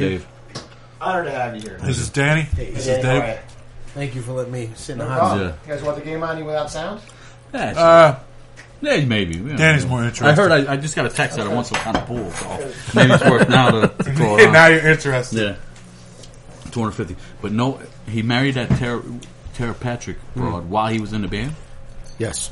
and did that cause like a little thing where you guys, come on, you must have been whispering in the corner, yo, what's going on with this guy? He's going nuts. Um, Or was it already weird even before that? Because I remember like one time I was dating a real popular Bro, it's been weird star. I'm not since it say her name, started. these guys started- yeah, Well, but with her, no, she was awesome. Yeah. Tera, no, she was cool. She used to come on a row with us, and uh, I became friends with her. I really liked her. yeah. You know, um, I don't know anything about that that world. Yeah. You know, like I'm. Uh, I mean, everybody looks at porn. Everybody's into sex, but I don't know anything about that world. So I didn't even know who she was. And he was like, "Yo, this chick. You know, I got this chick." I didn't know who the fuck she was. Wow. When I met her, she was like a little weird, whatever. But she came on a row with us, and I ended up becoming friends with her, having a ball with her. You know, she was a nice girl Nice. really nice girl. And a- after a while, I was like, everybody's always like all over her because of her porno, porno movies. I'm like, dude, I don't even talk to me about her porno movies. This is nasty. I don't even want to. Yeah. She's a nice kid, Yeah. you know. But um, with him, I you know, that was his thing. That was what he was into. You th- was It he became a like very- that, or did he change over the years, or was he kind of like was that like something that you force had had a foreshadowing? Oh, we know this dude at some points, you know. Listen, i i and and I can't really say that much about it, but um, Gag order. no, no. But we we have an agreement. But I got you. what I will say is that, I mean, he he and I were always friends. Yeah, and I always, I, I mean, I got a lot of friends who have live a very different lifestyle than me. You know, I think I live a very, in comparison to most people, my life is probably very boring to most people. I mean, you know, I don't do anything. I, you know, I don't go out. I don't do, you know, I don't do none of that shit. Um, but uh, there was, even though we were always friends, and I always got along with him, you know, on the road. I mean, we didn't. He and I didn't fight a lot. We argued over a lot of shit, music shit. We disagreed on a lot of music shit, and that was hard. Making records, you know, um, just in Biohazard, it, it's it's very difficult because we all fight over the music all the time.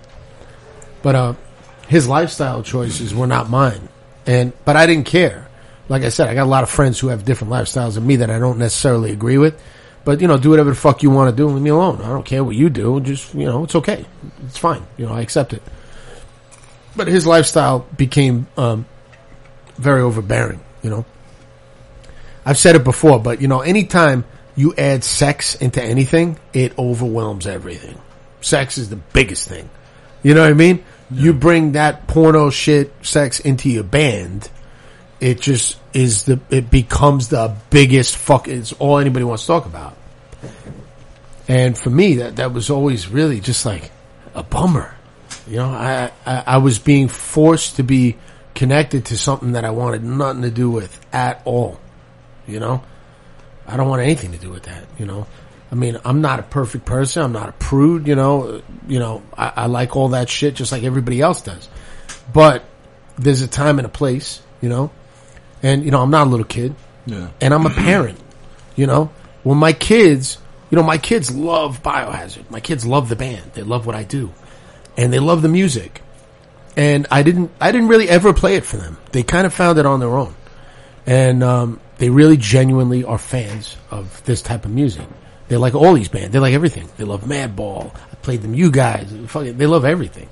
And uh, you know, when they go online and they, they Google my band and some porno shit comes up. Oh yeah.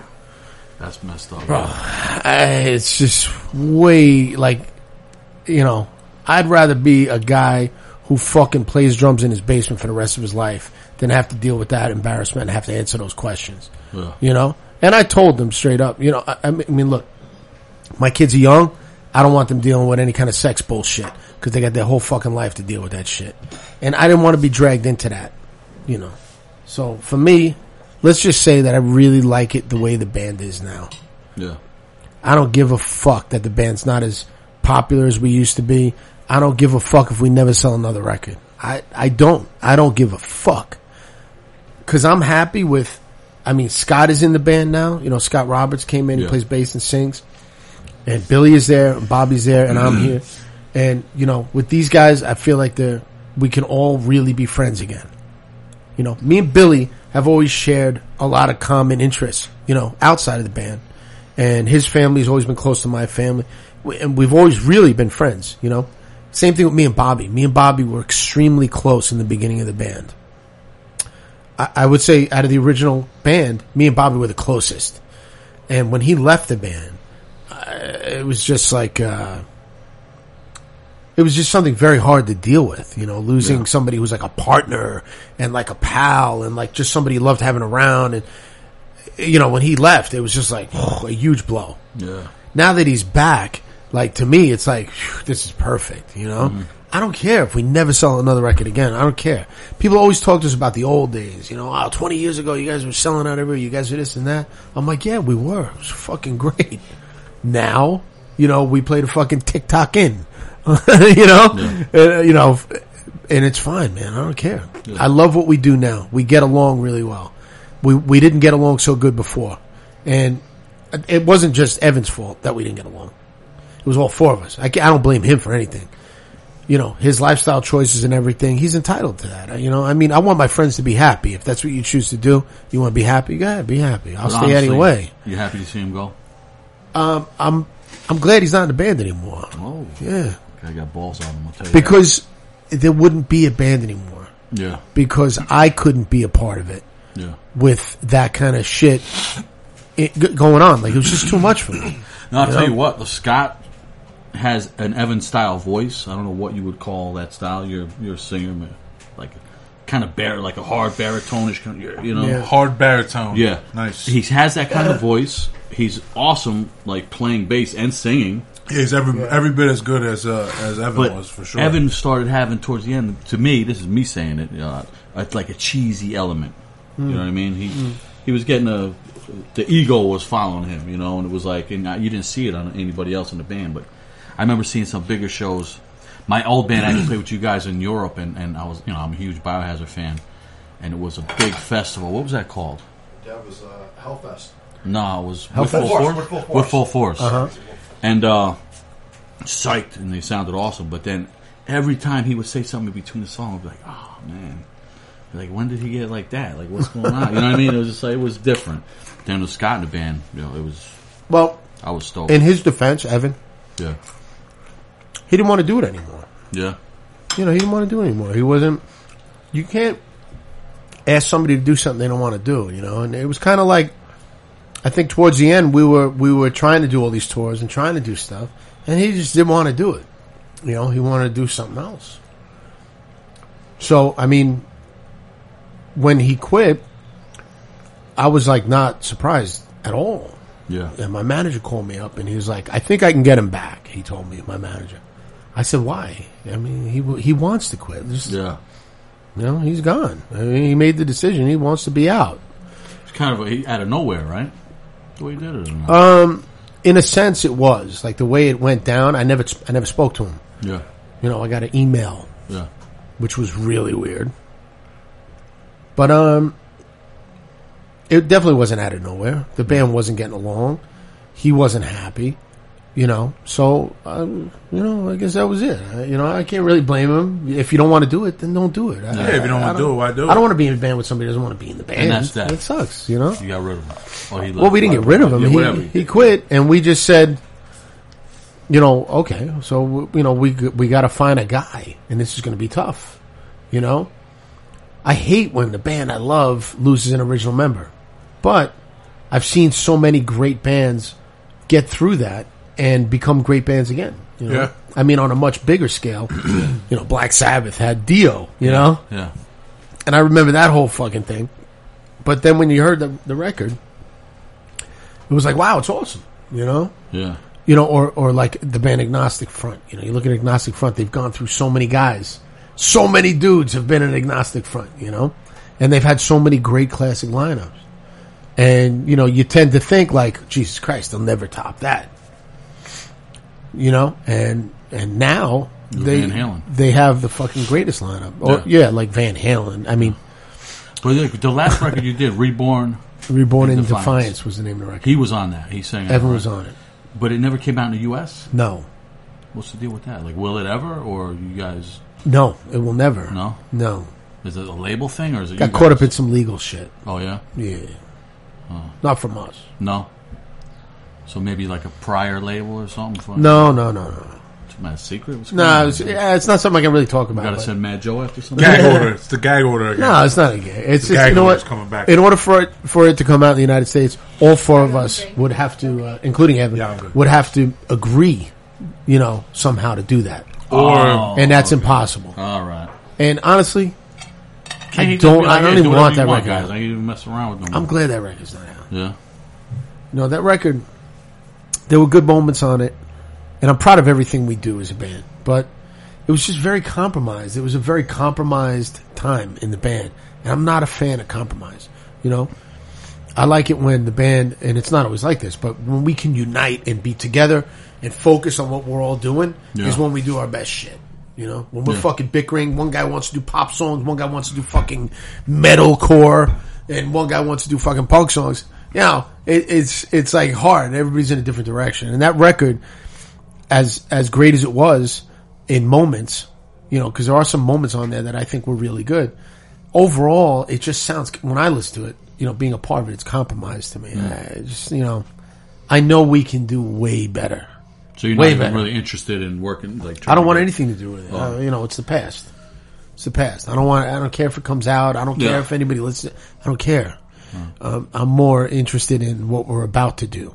Yeah. You know, which is what? another record. We're doing another record, and and and we're working on it now, and it's going to come out this year. Nice. And you know, I I know we're going to do way better than we did. You know, I think the last record was a letdown. Yeah. Yeah, being honest. I mean, you know, I can't listen to it. I don't listen to it. Yeah. I never listen to our records anyway. Yeah. I never do. hard to this stuff. But uh, you know, I just know we could have done better. And and the reason why we didn't do our best was was you know looking at it now, I didn't realize it then, but looking at it now is because we were fighting and not in agreement and not happy and and fucking compromising our integrity. Hmm. You know, not agreeing and and pulling ourselves in different directions to make people happy who didn't even want to be in the band anymore. Yeah. You know, that never works. Yeah, I can't Yeah. even imagine that. That would suck. I mean, did we ever have any dicks in a band? Like, kind of, or not, but just people that we weren't Swinging gelling dicks. We had some swinging dicks. Kind of Tony for a while was getting weird, right? He was painting. He got a little weird at the end. Dudes the- get weird. It, it's get it's like when you stop caring about the the main reason you're doing it is to make good songs, Right. That you're into, Yeah. And if you if that's not number one, then ca- you ca- it's impossible. It's impossible for you to make something that everybody loves. That it's gonna, you know what I mean? Yeah, I, Um, you know, you just got to do what you like. when That's, we, uh, the only way. I talked about this on the last podcast, but I don't want to like hang on it forever. But when when we started writing this record, we're getting ready to put out. Um, I was not. I could not focus on writing lyrics. I just could not. I was too busy with other things. I was trying to write uh, stand up comedy, and I'm trying to write, you know, a fucking children's book, and I'm like, I got too much shit going on in my head, and I'm like, I could not focus. Right. And then I finally, I just, I just pushed all that other stuff to the side, and then the lyrics. I, I was, I was writing lyrics the whole time. I just wasn't. They were shitty lyrics. Right. They weren't good, and I wasn't. I didn't really mean it. You weren't focused. You know what I mean? Yeah.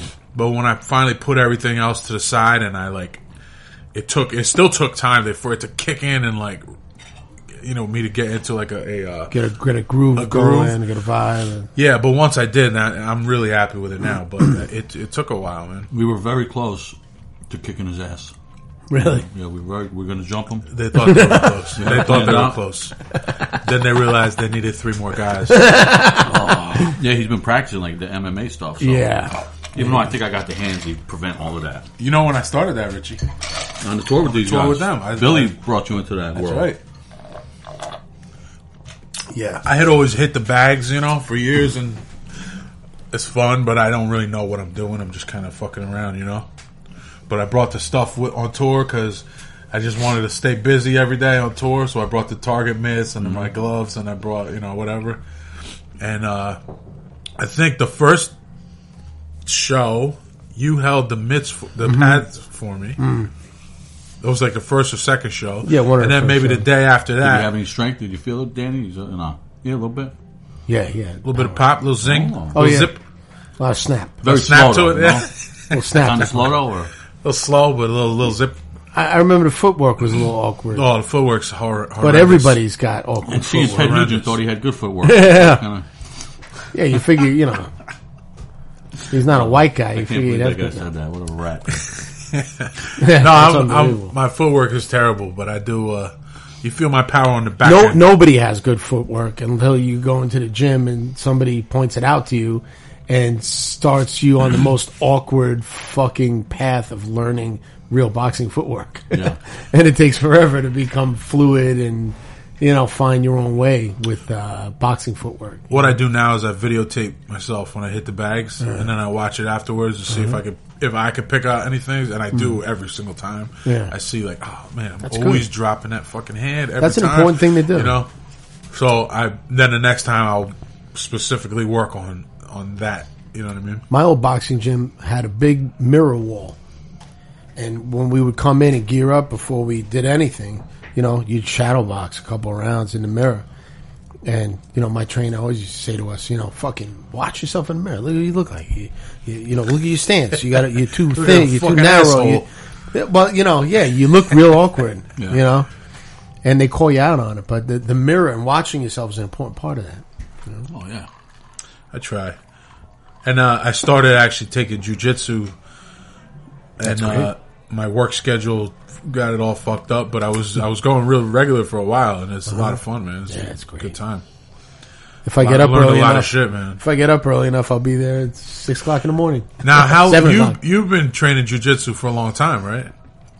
I, I started a long time ago, but I've been very inconsistent for the past 10, 12 years. Right. You know, um, when my kids were born and, you know, the band was on tour, it became very hard to train every day. I used to train every single day. You know what? Billy's doing it. There's no excuse. Why aren't you doing it?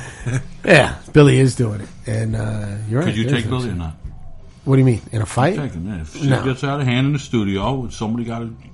No. Well, I mean, we would never fight like that anyway. No, Billy's tough as hell, man. He's tough and he's uh, great at jiu-jitsu, you know? Who's the baddest dude in the band?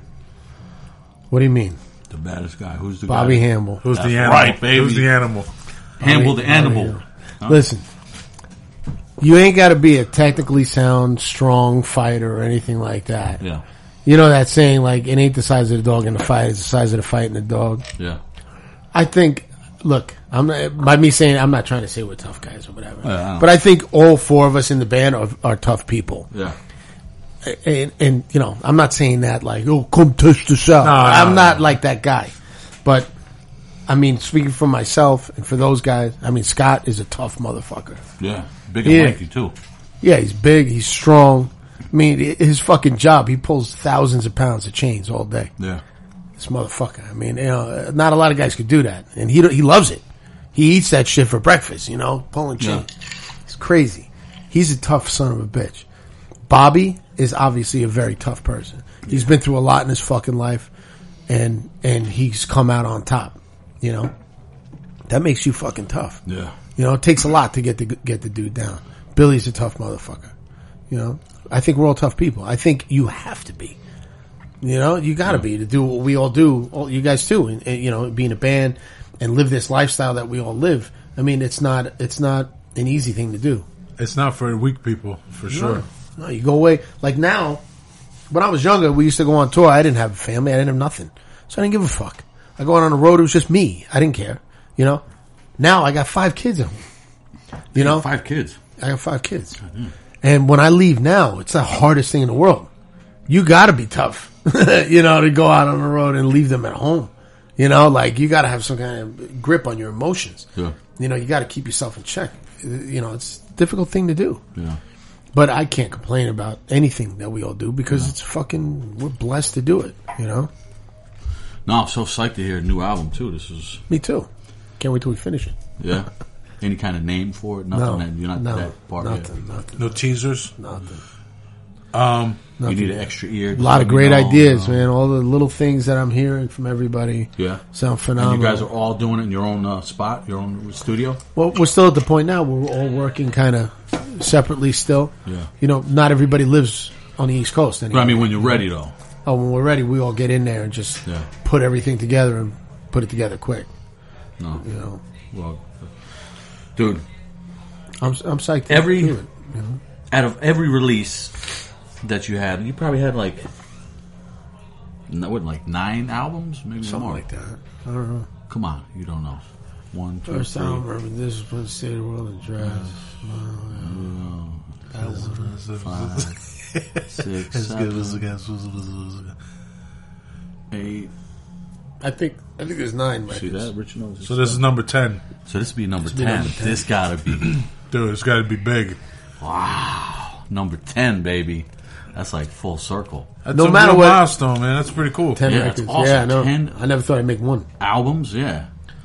And then stuff in between, like you mentioned, like a Black Sabbath cover, just right there Yeah. and stuff. And then the future uh, split with Wisdom in Chains, that seven inch, that's gonna be cool. Yeah, we're gonna do On that. Fast Yeah. Break Records. Let's do that. Let's do that. Oh, we're down. Plus, I heard you might have a new project coming. Yeah, Any truth to this? yeah. I heard you got a pretty good bass player that Yeah. you're probably working with named Craig Setari, Oh yeah. An all right singer uh, named Mad Joe Black, What? and a really awesome kind of rhythm guitar type dude who's really got a high level of swag. Very high so- swag. Swag. Very- Very Now, we, highly talk- we, rated we swag. talked a little bit about doing a little something, Chris. Chris is like mad look. He's like, what the Yeah, fuck? Chris looks very Chris upset is like, right oh, now. oh, oh, What oh, about oh, What am I over here? What Where'd about a you come lead from? guitar player? Get out of there with that. What you didn't talk to me about this? Man, we got to do something though, man. Just Yeah. A little something, you know what I mean? To Yeah. Keep our, our fingers like to do a little something. Keep Joe's throat fresh, you know? Tell you, this is what we do. Ready? I think that what we do is we get us four mooks in a room for Yeah. a weekend and just make a record like that. Yeah. Boom. Good food, good vibe, the light set just right, and start playing, see what happens. Most Everybody's busy. We can go get away for a weekend. Love it in music Mm-hmm. Yeah. and make a lot of laughs and just fucking do it a yeah, weekend. yeah, yeah. And you you had a side project in the past. You ever talk Yeah. about that? Blood clot. Another one, Which one? very secretive one. Whoa, which one? Can we talk There's about been it? many of them. Can we talk about One it? Had like a kind of Italian American. Ah, the Gavones. Yeah. the Gavons. We Yeah. discovered the Gavones while we were on tour. All the members are in the witness protection program. That's the uh, secrecy there. Yo, every time I, I I always got people to listen to this on the computer. on MySpace. And It then MySpace. MySpace. once it was gone, I can't find it anywhere. I can't search for it. I can't forever. find it. And I'm telling people, and they're like, "No, there's not a band like that." right here. About 25 songs. Email it. 25 songs, yeah? Yo, we yeah, it goes deep. Wow. That's two two albums worth of songs. Me and two other guys did it. Yeah, me and my buddies. Dude, that was that was so funny. That was Bunch of awesome. fucking mooks. There was Yeah. the, the one song about the one song about like like being like tough on the girl. Don't ever talk. Yeah, yeah. I'm I forget- watching you like I'm the oh, I'm boss. watching you I'm like the oh, boss. Yeah. yeah, Yeah, my boy Petey, he's a genius. dude, that was awesome. He's a fucking genius. And he really is a caveman. Yeah. Yeah. Ooh, that was greasy. Yeah. I'm still eating, by once they Watch sit, out once, once the onion rings sit for a while, the grease settles. The grease in, in settles to arch. the bottom. At the very bottom. yeah, it's like all the grease in this one is I'm settled right now. here at the arch. So if you bite that, it's gonna. I just killed a little of the nacho mush that was left over. Yeah. Because that's the best part. You scoop that, like shovel it onto a chip. The nacho resin. Shovel it, resin, yeah. shovel it into the center It's of like the, the onion dredge. ring. Yeah. Ooh. Now check this out. Would you call Biohazard a hardcore band or a metal band? No. Neither. Neither. What would you? How would you describe it to somebody? It's biohazard. Biohazard wouldn't exist if it wasn't for the hardcore bands that that influenced us. Yeah. That's let's just get that out of the way. Uh-huh. If the Cro-Mags and Agnostic Front and uh, Bad Brains and bands like that never happened, we would not exist. And Carnivore Yeah. and Sheer Terror, we would not exist. That's let's just get that out in the open. Yeah. But I've never called us a hardcore band. Just because, to me, that title was always reserved for that crew of bands from that era in New York City. Yeah. Like now, there's a lot of bands that call themselves hardcore bands. I still don't feel like they're hardcore bands either. Like, who are you? No, Yeah. Agnostic Front is a hardcore band. Yeah. Cro-Mags, you know, Murphy's Law, all those guys from that era, or that first wave of hardcore. To me, that was New York hardcore bands. Biohazard kind of grew out of the second or third wave of New York hardcore, along with, um, you know, the the metal scene that existed in Brooklyn at the time. And um, but yeah, I never called us a hardcore band. I mean, you know, a lot of people associated us with hardcore, and I'm I would always be proud of the fact that we were associated with hardcore, but I never said Biohazard is, you know, we Yeah. represent New York hardcore. That was kind of tagged onto us by everybody else. Yeah. Unfairly. But, um, just because I think that title belongs to, you know, Agnostic Front, Yeah. you know, or Madball, or Sick of It All, or, you know, any one of those bands. Was that a practiced response right there? It sounded almost rehearsed. There. no, no, so Nah, I'm thinking good. of it. That was good. That was good. I'm making like it up as I'm saying. it. Chris, when did you did you play with Biohazard uh, with your old band? Was that was that it? oh no, that was. Uh, no, no, that was- but I remember the. Sessions. I remember one of the. I saw Biohazard twice, but then I saw Biohazard on a big tour that was called New Titans on the Block, Yeah. and I saw them in Allentown, Oh, yeah. and it was insanity. I seen that. I seen him in. Uh, And there was a lot of fights that It, night. yeah, Yeah. it was crazy, but it was a crazy tour package. I think Sepultura, Sepultura and Sacred Reich, Sacred I think, Reich. was on it. Uh, I don't know if any- Sick of It All. Us. yeah, sick of it all, you guys. Yo, it was so cool. Stuff like that doesn't seem to really go down right now. Well, that was a tour that went across the country. With Yeah. Sick of It All. Yeah. Sick of It All was on that whole tour. But Sepultura put us on a couple of the shows, Yeah. like around the East Oh, Coast. you weren't on the 'cause whole we were tour. Friends. You, no, Oh, okay. I thought you guys were on the whole we were tour. only on a couple of the shows. because I, I saw you guys, and you were already doing great at that spot in Allentown by yourselves. So when you came on that tour with that package, it was bananas. It was yeah, I remember that very well. yeah, it was ridiculous. It was a crazy night. Yeah, that place is like like you know it's been closed down for years, but it's a Yeah. notorious spot for that kind of uh, devilish activity. Shenanigans. Yeah, Yeah, that was something else. That was 1991. was it? Yeah, Yeah, a good memory. I wish I could remember 1991. that kind of stuff. fucking 24 years ago. Wow. Well, I was there. I was in the crowd. I said, you know what? I, I predict in the future I'm going to have a podcast. and, uh, And we'll be, I'm we'll going be invent a word called podcast. sharing onion rings together. I mean, back then, literally, you wanted to go to the show. You did, you know, it was the Aquarian magazine was important. Right. It's like a free Yeah, Aquarian was newspaper. huge, Yeah. Yeah. Now it's Kind of like the Village Voice Yeah. for the tri-state area. Yeah. Yeah, like you go to a local gas station or something in, in, in this area that might have it. Otherwise, you don't know what the hell's going on. Well, it was called the Aquarian, and I think it was called the East Coast Rocker for a while. I think wasn't that the second name or was that the was first that the name? first name? I don't know. But the I Aquarian was thing, like though. yeah, it was the same one. It was almost like a it was like a A tabloid little entertainment style. magazine. Yeah, but in the back was just rows and rows of like, Shows. Yeah, venues would send in their listings of shows, Right. It was great. and then even if the venue didn't do that, whatever whoever wrote or helped the magazine, it was almost in like a classified ad would be like even smaller shows, VFW halls and stuff. Yeah. it was really really helpful, especially you know with, without internet at the time, unless it was it. Chris, you would know if there was an internet back then, but it was probably underground. Chris, when was the internet so, invented? So underground. Back in the Yeah, it was early like a- 90s, it was like nothing on was text. what were people really doing on it? Yeah. Yeah, I remember Yeah, the staying message at board, you first, know what I mean? the Yeah. first time I stayed at Richie's house. He had a computer in his room. Well, first of all, you had a big giant box of letters, like Oh yeah, yeah. fan mail from people from his band Crutch, right? So he had a Everything big was box mail, yeah. filled Mail. with letters, and he was like replying to people, doing all this shit. I'm like, Jesus Christ! I still have this guy- that box of the Bibles Yeah. and stuff. Yeah. Yeah. Then he had a computer, and he was sent. He's like, "Yo, check this out, man." And he sent an email to somebody, Yeah. and I thought it was the weirdest thing. I was like, "Why the fuck would you want to do that?" I don't know why you would want to email somebody. Like, how- so now the other guy has to buy a computer just to get like a little message from you. But I didn't see the big picture. And obviously. you had to log on. yeah, it was making weird noises. Yeah, like machinery. But yo, it was turning. It was either that or it was get the thing in the mail, go home, write a letter, get a stamp, just to say yes to a show offer or something. I mean, that was just crazy. And like, there was a small percentage of shows that we never even got to. I used to get music that way in the mail. oh yeah, what with cassettes? and cassettes. stuff like that? yeah. I had friends. I had a friend in San Francisco. I had a friend in California. They would send us cassettes of you know bands. yeah.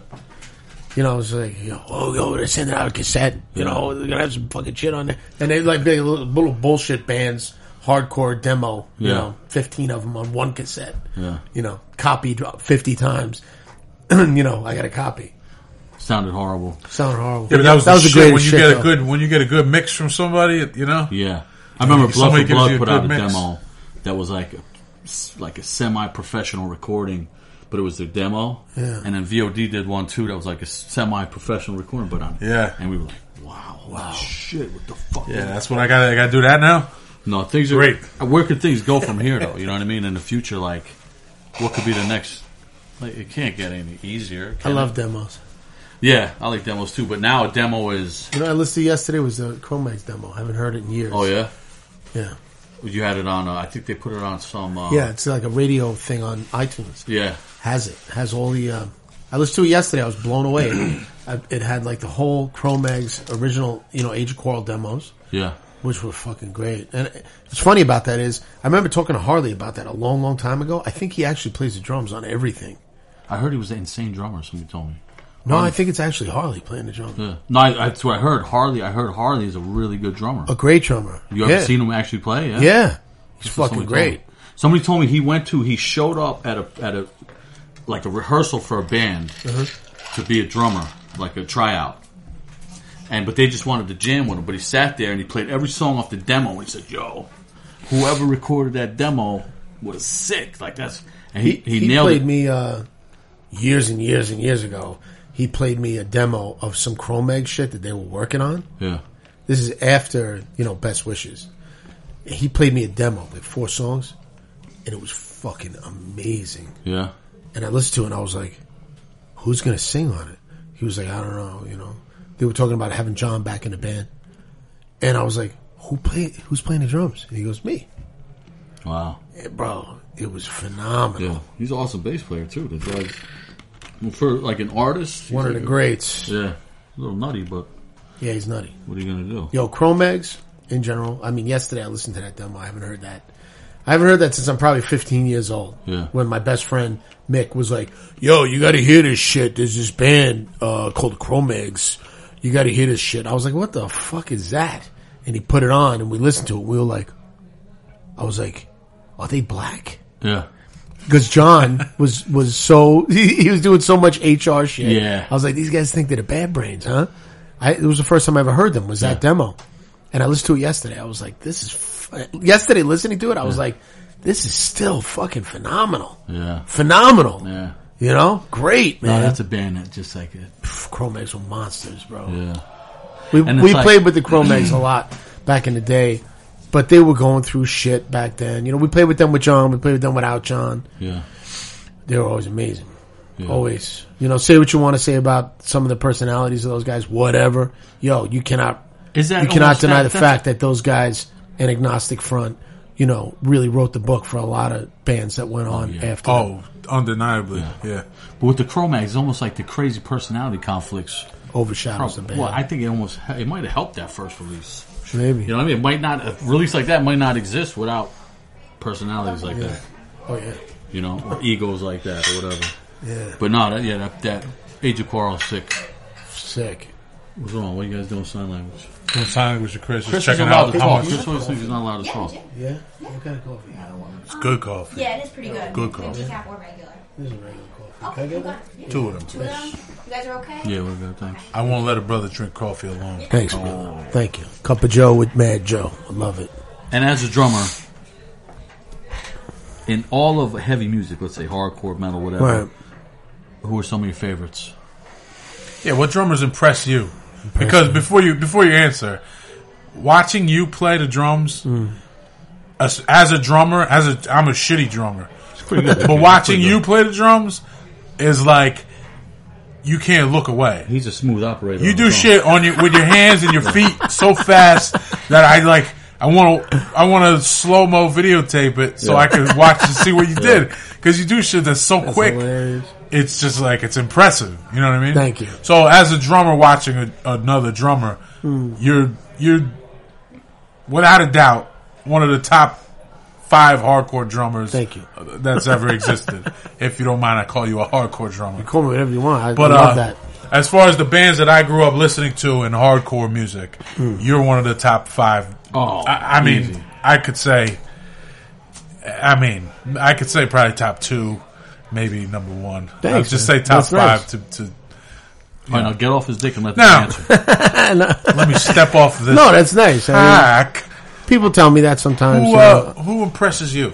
who impresses me though? That's now we're talking. I mean, Let's talk. for me, John Bonham from Led Zeppelin, not a hardcore drummer, Yeah. but just the most massive, powerful fucking gorilla on the drums ever. Some some stuff seems off with him, no? Like a little, A fancy coffee cup. They what's that one song I always say is off, Chris? I want you to really see it. I want you to really. Yeah. No, you know, No Quarter by Led Zeppelin. Yes. What is there's something like kind of weird on the drums going on there? Right? It's like a little off. I always thought. A little off. Yeah, because he's a huge Led Zeppelin fan. I like Led Zeppelin too, but when they start praising the drummer, I'm always like, yeah, I mean, it's, it's something. Yeah. something's Is he good for the time, or is he good? For the time, Timeless. he's revolutionary. But I, you see, I, I still listen to the, what. Listen, when I'm not on the road, because when I'm on the road, I'm playing biohazard shit every Yeah, night. yeah. You know, and uh, the only time I really have to really play the drums on my own is you know the ten minutes for sound check. You know that I get by myself. Cheers. Good coffee right there. Joe's taking selfies and whatnot. Oh, I'm trying to. I'm trying to Um, get my Twitter shit going. Good going. Yeah. Trying to do the po- post. I'm not going to blow up your Twitter. because nobody cares about me on Twitter. Oh, come on now. Don't don't put that Come pressure on on now. me. But John Bonham from Led Zeppelin is the greatest drummer, rock drummer, any drummer, uh, in my opinion. You know, he's just there. Uh, there's shit that I when I'm when I'm home and I, I'm practicing drums. Yeah. Because these days I like to just play drums. You know, I go to my studio and just sit down by myself and play. And I like to play along to music that's challenging for me. You know, and I, I I put on a bunch of different shit. Like I have like a playlist, you know, with some old Bad Brain shit because I idolize Earl. I think Earl was probably the greatest punk rock drummer of all time. Yeah. Earl Hudson, Yeah, he's nutty. amazing. Yeah. His intensity is just crazy. The band is just ridiculous. But I love playing along to that. And uh, I'll play along to that and I'll play along to Led Zeppelin. And I mean, when I listen to Led Zeppelin, that guy was doing shit on the drums then that that dudes can't do now. Just so musical and Yeah. so everything he does is appropriate, you Yeah. know, and and incredibly like just very creative and innovative, you know. But I think some of it maybe you got to be like a drummer guy to appreciate, maybe. Yeah. No, a lot of people really, you know, like I love the band, but it's just Right. like when they when I narrow it down, just listen to his drums.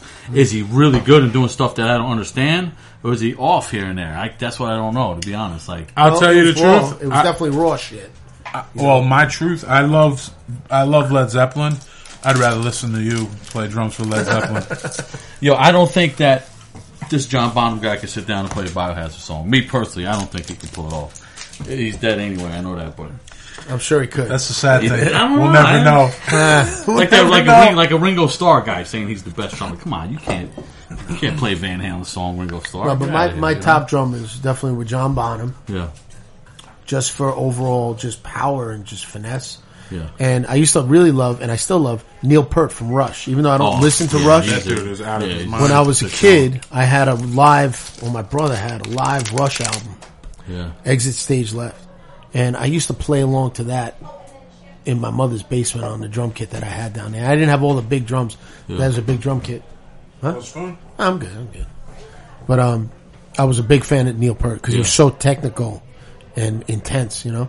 And I love. Um, I always like Chuck Biscuits, his punk rock shit. Yeah. I'm not talking about Chuck Biscuits in Danzig. He was great in Danzig. Yeah. But when he was in the Circle Jerks for a minute, that dude was incredibly on fire. Punk rock He was in a lot of bands, right? Yeah. I love Bill Ward from Black Sabbath because Oh, he's just yeah, crazy. yeah. And I love fucking Earl from the Bad Brains. Earl is just a monster. And you know when um in the in the in when I discovered the Cro-Mags and and I got into Mackie, you know, I was able to see Mackie play the drums a lot back then. I've seen, I mean, I've sat behind Mackie on the drums a hundred times at shows. Yeah. He's amazing. I love Yeah. Mac. You know, Mackie is just fucking uh, a very unique Nobody plays drums like yeah, that, nobody man. plays like him. You know, I like drummers that have that unique voice. You Yeah. know, and Mackie's definitely one of those guys that you hear the drum, you know it's him. Yeah. No matter what the drums are, if Mackie's playing them, you know it's Mackey. Yeah. If you know the, what he does, Got a weird style, cool style. huh? The way he sets up and everything. So it's, Yeah, yeah. It's uh, really weird. I can't play his drums. You have way the he plays. same type of thing. Like it's a signature sound. Like uh, yeah. you know the weirdest thing about the drums is like if so, if if you hit a drum, if you hit a Mm-hmm. snare drum, and I hit the same snare drum, the same stick, it doesn't sound the It same. could sound different. Yeah. So you just have like a snap, like You know, a recognizable snap I don't know to your you to you, your you drums. did you use a piccolo or no? for a short time, I did. Yeah, because Biohazard was responsible for, for a lot of bands using Getting piccolo piccolos. snares. And I think even after you, I, I always thought you had a piccolo. Then I remember seeing you way back live, and you didn't have one, No. but it still had that kind of sound, like just like it was cutting through so hard that that's why I always thought it was like. I always tune my drums like uh, when I was a kid. I used to love Buddy Rich. You know, he was one of my favorite drummers of all time, Buddy Yeah. Rich. And uh, I always tune my drums like him. You know what I mean? I still do to this day, Yeah. actually. Like very open sounding. Like I don't like real thumpy thumpy drums. I like them to sound very open. yeah, You know, I don't like the toms to just go doo doo doo doo. I like them to really be like bubbles bubbles, but you know, open. yeah, yeah. A lot of people don't like that sound, but I, I like that kind of ringy, open drum sound. So I always tune my snare drum like that. And uh, I remember back at the beginning of the band, a lot of people when we would play shows, the sound man was always like, "Ah, put some tape on that uh, snare drum," and I'd be like, "You ain't putting no tape on this drum." Say, mind your business. Fuck you, bro. cocksucker." Fuck you, bro. Yo, uh, fuck you, asshole! You ain't putting you, fucking tape I'm watching you on like my fucking drum. Put tape on your fucking mouth.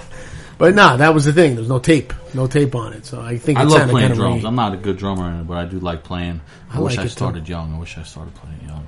But it seems like the biggest pain in the ass of, of all the choices you could play. is the drums. Oh my god! Oh know. man, I played in Strength for a Reason for a little bit, and you know, you're aware of the level of unprofessionalism I bring to the game. You know about that, right? You don't know whether it's coming or going. So, dude, setting up, it was just like, fuck. Like, we have a show? Fuck. Just like the thought of thinking of packing my shit and my, putting shit all my up. crappy stands in my army duffel bag and, you know what I mean? Just, uh, I, I like, pre- I used to pray that like my shit would get broken and I'd be like, oh, fuck, guys, we can't play any more shows. I still, I, I do know what you mean because I still do. I don't have a drum tech, you know. So like nowadays when we go do shows, I set up my drums and take care of it and do the whole thing. I enjoy it, you know, because it puts me in touch with what I'm doing. I get Yeah. to tune them up and get it ready, whatever. But yeah, it's a fucking pain in the ass. dude, total. Yeah, Our old drummer- big our old drummer Shannon, our old drummer Shannon, he did that shit like uh, like uh, Japanese kung fu. Like Yeah. he, that was his meditation. that Was setting his coffee? drums up. Nah, that was off. He used to set his drums up as soon as you get to the club, Yeah. and then he would break them down, or at least move everything.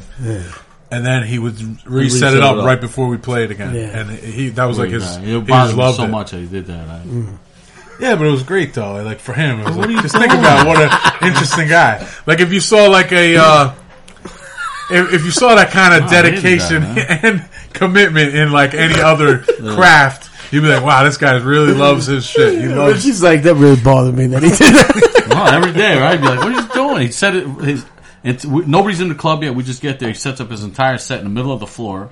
You know, you got to walk around everything, There's- and then he breaks it down and puts it somewhere else, and then he sets it up again before we play. Yeah, but it's just like that ritual. I don't know. To Because me, the yo, ritual. you're a guitar player, all right? You Yeah. gotta understand.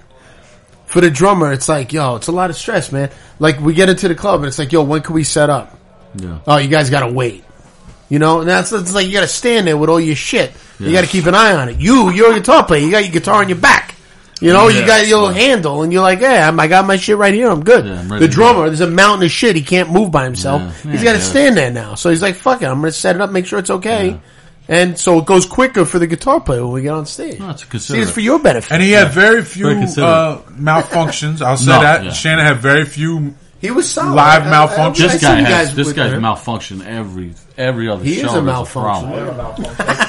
You know what he like? He's like a guitar player that he goes on the internet, he reads what this other guitar player does, he buys an apparatus, then he, he he tries it out and it doesn't work. So he's got like eight nine pedals going and he doesn't use even one of them. but if something's in the mix is messed up, it ruins everything. You know what I mean? He's a Uh, fiddler. yeah, he's a weirdo. He likes and then he'll take he'll take his own gear and he opens it up. Oh, he's like, yeah. "You know, if my Oh. guitar's broke, I'm not opening it. No, I don't know what the inside of my guitar looks like. Take apart You know, yeah. Would you do surgery? Oh, Would you do surgery Yeah, on your pets? Nah, you wouldn't do A lot that. of guitar You players. don't do take a that guitar. I know. Yeah, I'm not like a I'm not like a tech You're guy. not a gear you know? guy, Yeah, not yeah. a gear guy.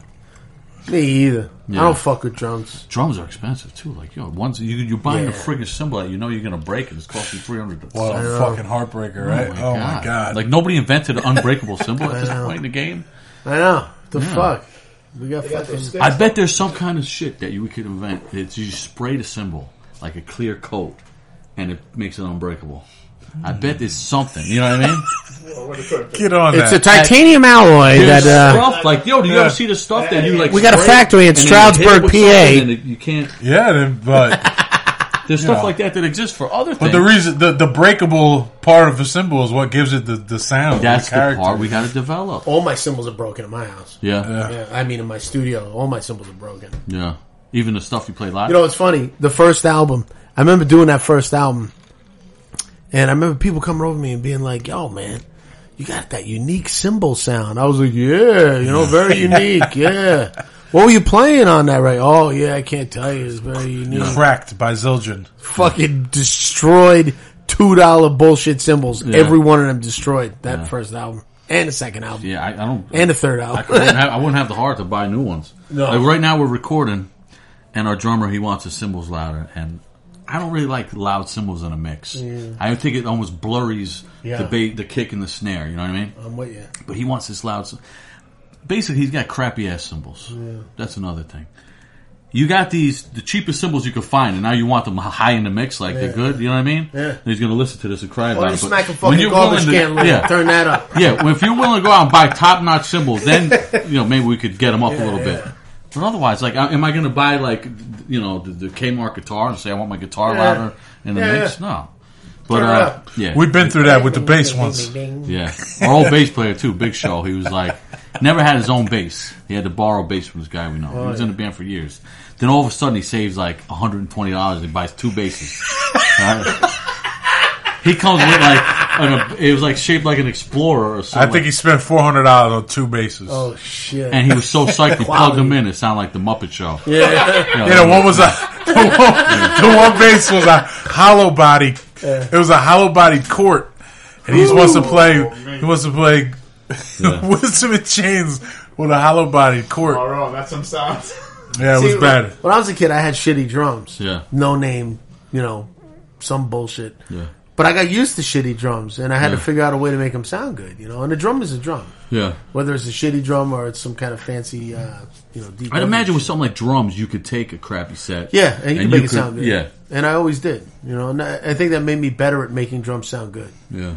Because uh, you know, not to blow myself up, but I'm good at tuning drums. That's something Yeah. I'm good at. At, at least it, the, for what I want to hear, I can make a drum sound the way I want it to. Yeah. want to hear it. Any drum, Yeah. you know. So that, that's a good thing. I, I know drums. You know, I've been doing it since I'm four years old. Forty years. That's crazy. man. Do any of your kids play drums? They all play. They can all play. Uh, well, not all of them, but my my youngest son ca- is too too little. But But, you're not impressed. but they can all sit down and play a beat. Yeah. You know, That's cool. and they're all creative kids. But none of them is really. Well, my my oldest son Jake is thirteen. He was playing drums in school for a while. Now he's not so into it anymore. He's onto other shit. So none of them really grabbed it onto it like like I did. You know, like I said, when I was five years Yeah. old, I was already playing and knew what I was going to do for the rest. I was already like five years old in kindergarten. I was already like, yeah, so I'm going to be in a band and I'm going to make songs and travel around the world. Nice. That's what I'm going to do. And you did it. Yeah, And you done did it. done son. did it. You know, the first beat I ever learned was, uh, you know that song Sweet Pea? oh, Pea? Sweet Pea, won't you be my girl? it's like, and it's like a Danny beat though. It's like, and I, I, that's the first song I ever learned how to play, and I figured it out and I worked it out, and then I just went on like beat. I was beat You crazy. know, you know where I stole that from, beats. right? You know where I stole that from? Right? Where? The you know where I stole that from, right? Where? You ever hear uh, the Who? Um, uh, what you call it? Um, The name of a song? um, Baba O'Riley by the Who. Oh, that's a great song, man. Yeah. Yeah. You know, in the beginning when it, when the drums come in, da-da-ba-doo-ba-doo, doom, doom, doom. Yeah. oh, That's where I stole it from. Shit, nice. Wow, that's cool. Yeah, You were like, you know what? I'm gonna Keith put that Moon. in a lot of songs. Keith Yeah. Moon. I'm gonna put that in a lot of That shit. little thing that he did, Keith Moon did. That's what I meant by the term Spoke to me. busy snare. Yeah, I don't know if that's the right term. stole it from Keith Moon. Oh shit! Thanks, I didn't Pete. create Go get your own beat now. yeah, isn't that the case with drumming in general? I mean, it's like it's all based off how many. Uh, Everybody else. is there like a legitimate amount of, like, if you're a, a student of drumming, are there like how many beats are there? Like it's unlimited, but the the main part. Well, what is it? Three or four things, and then you can work off of. It's simple. yeah. Yeah. It's simple. It's all the other little things you do in between Yeah. the beats that make it different. How Did these anyone weirdo hear- bands? You like these weirdo, crazy bands with this Like- odd like- time signatures, or What do you mean? What's a like, weirdo oh, band? Like, uh, what was- like Name one. these bands with these like eight string guitars and Oh Like, no, like animals as leaders, like what, all that jazz influence. I don't know what that is. yeah, it's kind of weird shit. Drug addict music. I That's not call drug addict music. Get out. I don't know anything about it. I don't know anything about it. I mean, you know, You wouldn't like it. You can't snap your fingers to it, nothing like that. It's weird if you listen to something and you can't bob your head, you can't like kind of feel the beat, you can't get into like a groove. Yeah. You know what I mean? Or as soon as you do, they switch it and you're like, oh fuck, and now I'm over here. Like that band Converge. Converge is crazy. I feel like I'm falling down the stairs when I hear this. that's what I feel like with Dillinger Escape Plan. yeah, like that type of stuff. I'm As great as they are. Yeah, they're awesome. And I know the drummer for that band, Yeah. the the kid uh, Bill. I think his name is Billy. Billy, yeah, Billy. He's from Long Island. The kid is a monster fucking drummer, and that whole band is just insane. Yeah, musician wise, they're, they're Yeah, they're but really- I, I mean, I bought a couple of their records. I, I don't listen to it. yeah. I don't listen to it. It's just like a little over my head. I'm an idiot. You know, I'm a caveman. I, I just need, for- I you know, my Cro-Mags and my yeah. Sheer Terror Yeah. records, and that's all I can, and my Carnivore records. Yeah. That's all I understand. And Led Zeppelin and Black Sabbath. Yeah. That's it. Now that you've been, you guys are out again. You're real busy. Are you seeing younger bands that any give you know spark any interest or no? Not really. I don't really, uh, you know, I'm I'm a fucking asshole. Like I don't even listen to younger bands. Come on, give us one. Give us Well, one. you, I'm saying like you who? figured you've seen them live. Like if you're playing with some. Uh, Man, I told you, all I like is like the five bands that I just named right there. That's pretty much all I listen to. I, you know, I don't know. I, I, there, there's a lot of bands that I see or hear that you know it sounds good. Whatever. Yeah. But honestly, these days I, I can't get past the way the records sound with all the fake drums and everything. Yeah. that's just an immediate turn off for me. If I'm listening to Nine Inch Nails and the, and the drums are programmed, yeah, that's. I'm a big expected. fan. I love that shit. But when you're like supposed to be like a hardcore type band or metalcore type band or whatever you want to call it, and the drummer, it's obviously a fucking like drum machine type deal. Yeah. I always look at it like a live show, you know.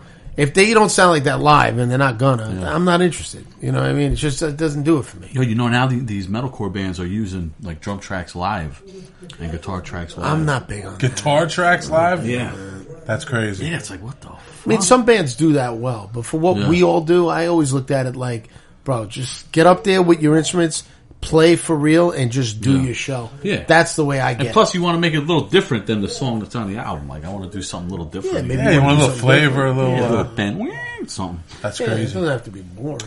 Um, you know what I've been listening to lately? What's that? Like I love like newer bands. I love that new Angel Dust record Yeah, it's pretty cool. and that new Turnstile record, man. Turnstile. Everybody's talking about that. I haven't heard. And if you like drum sounds, two great, great, real drum sounds. yeah, natural drums. real good drummers, real good drum sounds, real good drum recording, man. Yeah. And they and they do a lot of cool shit, Yeah. stuff that yeah, as a drummer you would check it out. appreciate. Yeah, More, yeah, way more rock and roll than you would think. yeah, Which I thought, thought all these hardcore bands were going like going away from any kind of rock or punk influence for so long, but now I'm starting to hear it again. You know? yeah. good, it's good that hardcore type bands start getting a little more punky these days. Yeah. Oh yeah. Because to me, I mean, I was a I was a fan of punk rock music through my older brothers and my and their friends when I was a little kid. Like the first thing I listened to, you know, was like uh, you know, like English punk and shit like that. When I was like eight or nine years old, Yeah. and when that shit came back around, like in the early '80s, and I started hearing bands, I was already like. But I already heard this is like old already. Yeah. You know, like hardcore shit. Yeah. I didn't know what hardcore was. To me, was always punk rock first. Yeah. And uh, that, it's good, like when bands get more into that punk rock, that old punk rock thing, because that attitude was the best. That was the best. Yeah. You know, I love that. I You always got to to come like keep a leash. You know what I mean? Like don't stray too far from from the the roots of the thing. You know what I mean? You Always know, come it's- back to it. It's good to do something different, but you know, I, I'm just happen to be a fan. I just happen to be a fan of that. So for me to hear that bands now, it's good. But not that many bands are doing it. But that's why I like you guys because you got kind of like an oi thing going on and stuff a little bit. It- you know, and you got songs. You know, the way you guys structure your songs. It's a little more old school. I like that. You know. Thank you, Danny. I Thank you, appreciate Danny. it very That's why I much. always like Well, you You're a guys. good man. well, thank you, Danny. Danny, Chris, just let us know we have not much uh, time left. I hope you had yeah. fun. So tell Oh, us yeah, about the tour you got coming up. Doing something with Sworn Enemy, right? What do you got? Yeah. Uh, March 27th, 28th, 29th, 30th. Yeah, like the first, last two weeks of March. Nice. We got a little U.S. run, us, Sworn Enemy. Brick by Brick is on some of the shows. Nice. You know, just a little fun little, we're playing Long Island, we're playing Jersey, we're playing, uh, upstate, Got some with Philly? Boston, Philly. Voltage, I think. Yeah, Nice. And the new record, when can we expect the new record out? later this year. Later this year. Yeah, I don't know exactly when. I'm later this year. then. Same as the When's Wisdom the and new Chains Wisdom and record. Chains record Yeah, coming? later this year. Later you know what? Sometime later this year. Maybe at the end of this, we'll play a new wisdom track faded out. Oh, All right, Chris, about edit it? it in there. With the new Salt my killer. Danny, I hope you had a good time. I hope you enjoyed the Great food. time. You guys are And best. I love you. we would love to have you back again sometime. We already Anytime. had Bobby on the show one I time. know. I know. I heard A And, it. little uh, surprise too with Bobby. Yeah, that was like a cool little. He just popped in. We gotta have And, uh, Craig from Sick of It All with Danny because they're two two two kind of weirdo guys. You know what I mean? Get 'em Yeah. face to Get 'em, face, uh, you know. head I don't know I if think you we could really get 'em- like when me and Craig get together. Oh, I think they would. Uh, I, I would like love it. it. It's it's bad. I remember my wife used to yell at me all the time, like when you and him talk, you just talk over each other. the whole Yeah. time. Oh yeah. That's She used to say. that's gonna So it might be bad for the podcast. We might have to. Yo, you'll be Craig's wrangler. I'll be Yeah. Danny's wrangler, and Yeah. we'll just. and Chris Yeah. will have a lot of editing to do. You're All right, definitely well- gonna need somebody to keep us on uh, on task. Well, it was great to have you, and uh, I'm sure we'll have you on again soon, and we'll do this again. And stay tuned for the new Biohazard record, and go see them when they tour the U.S. in March. Deluxe. And we'll see you soon. Thank you, Danny Deluxe Schuler. Peace.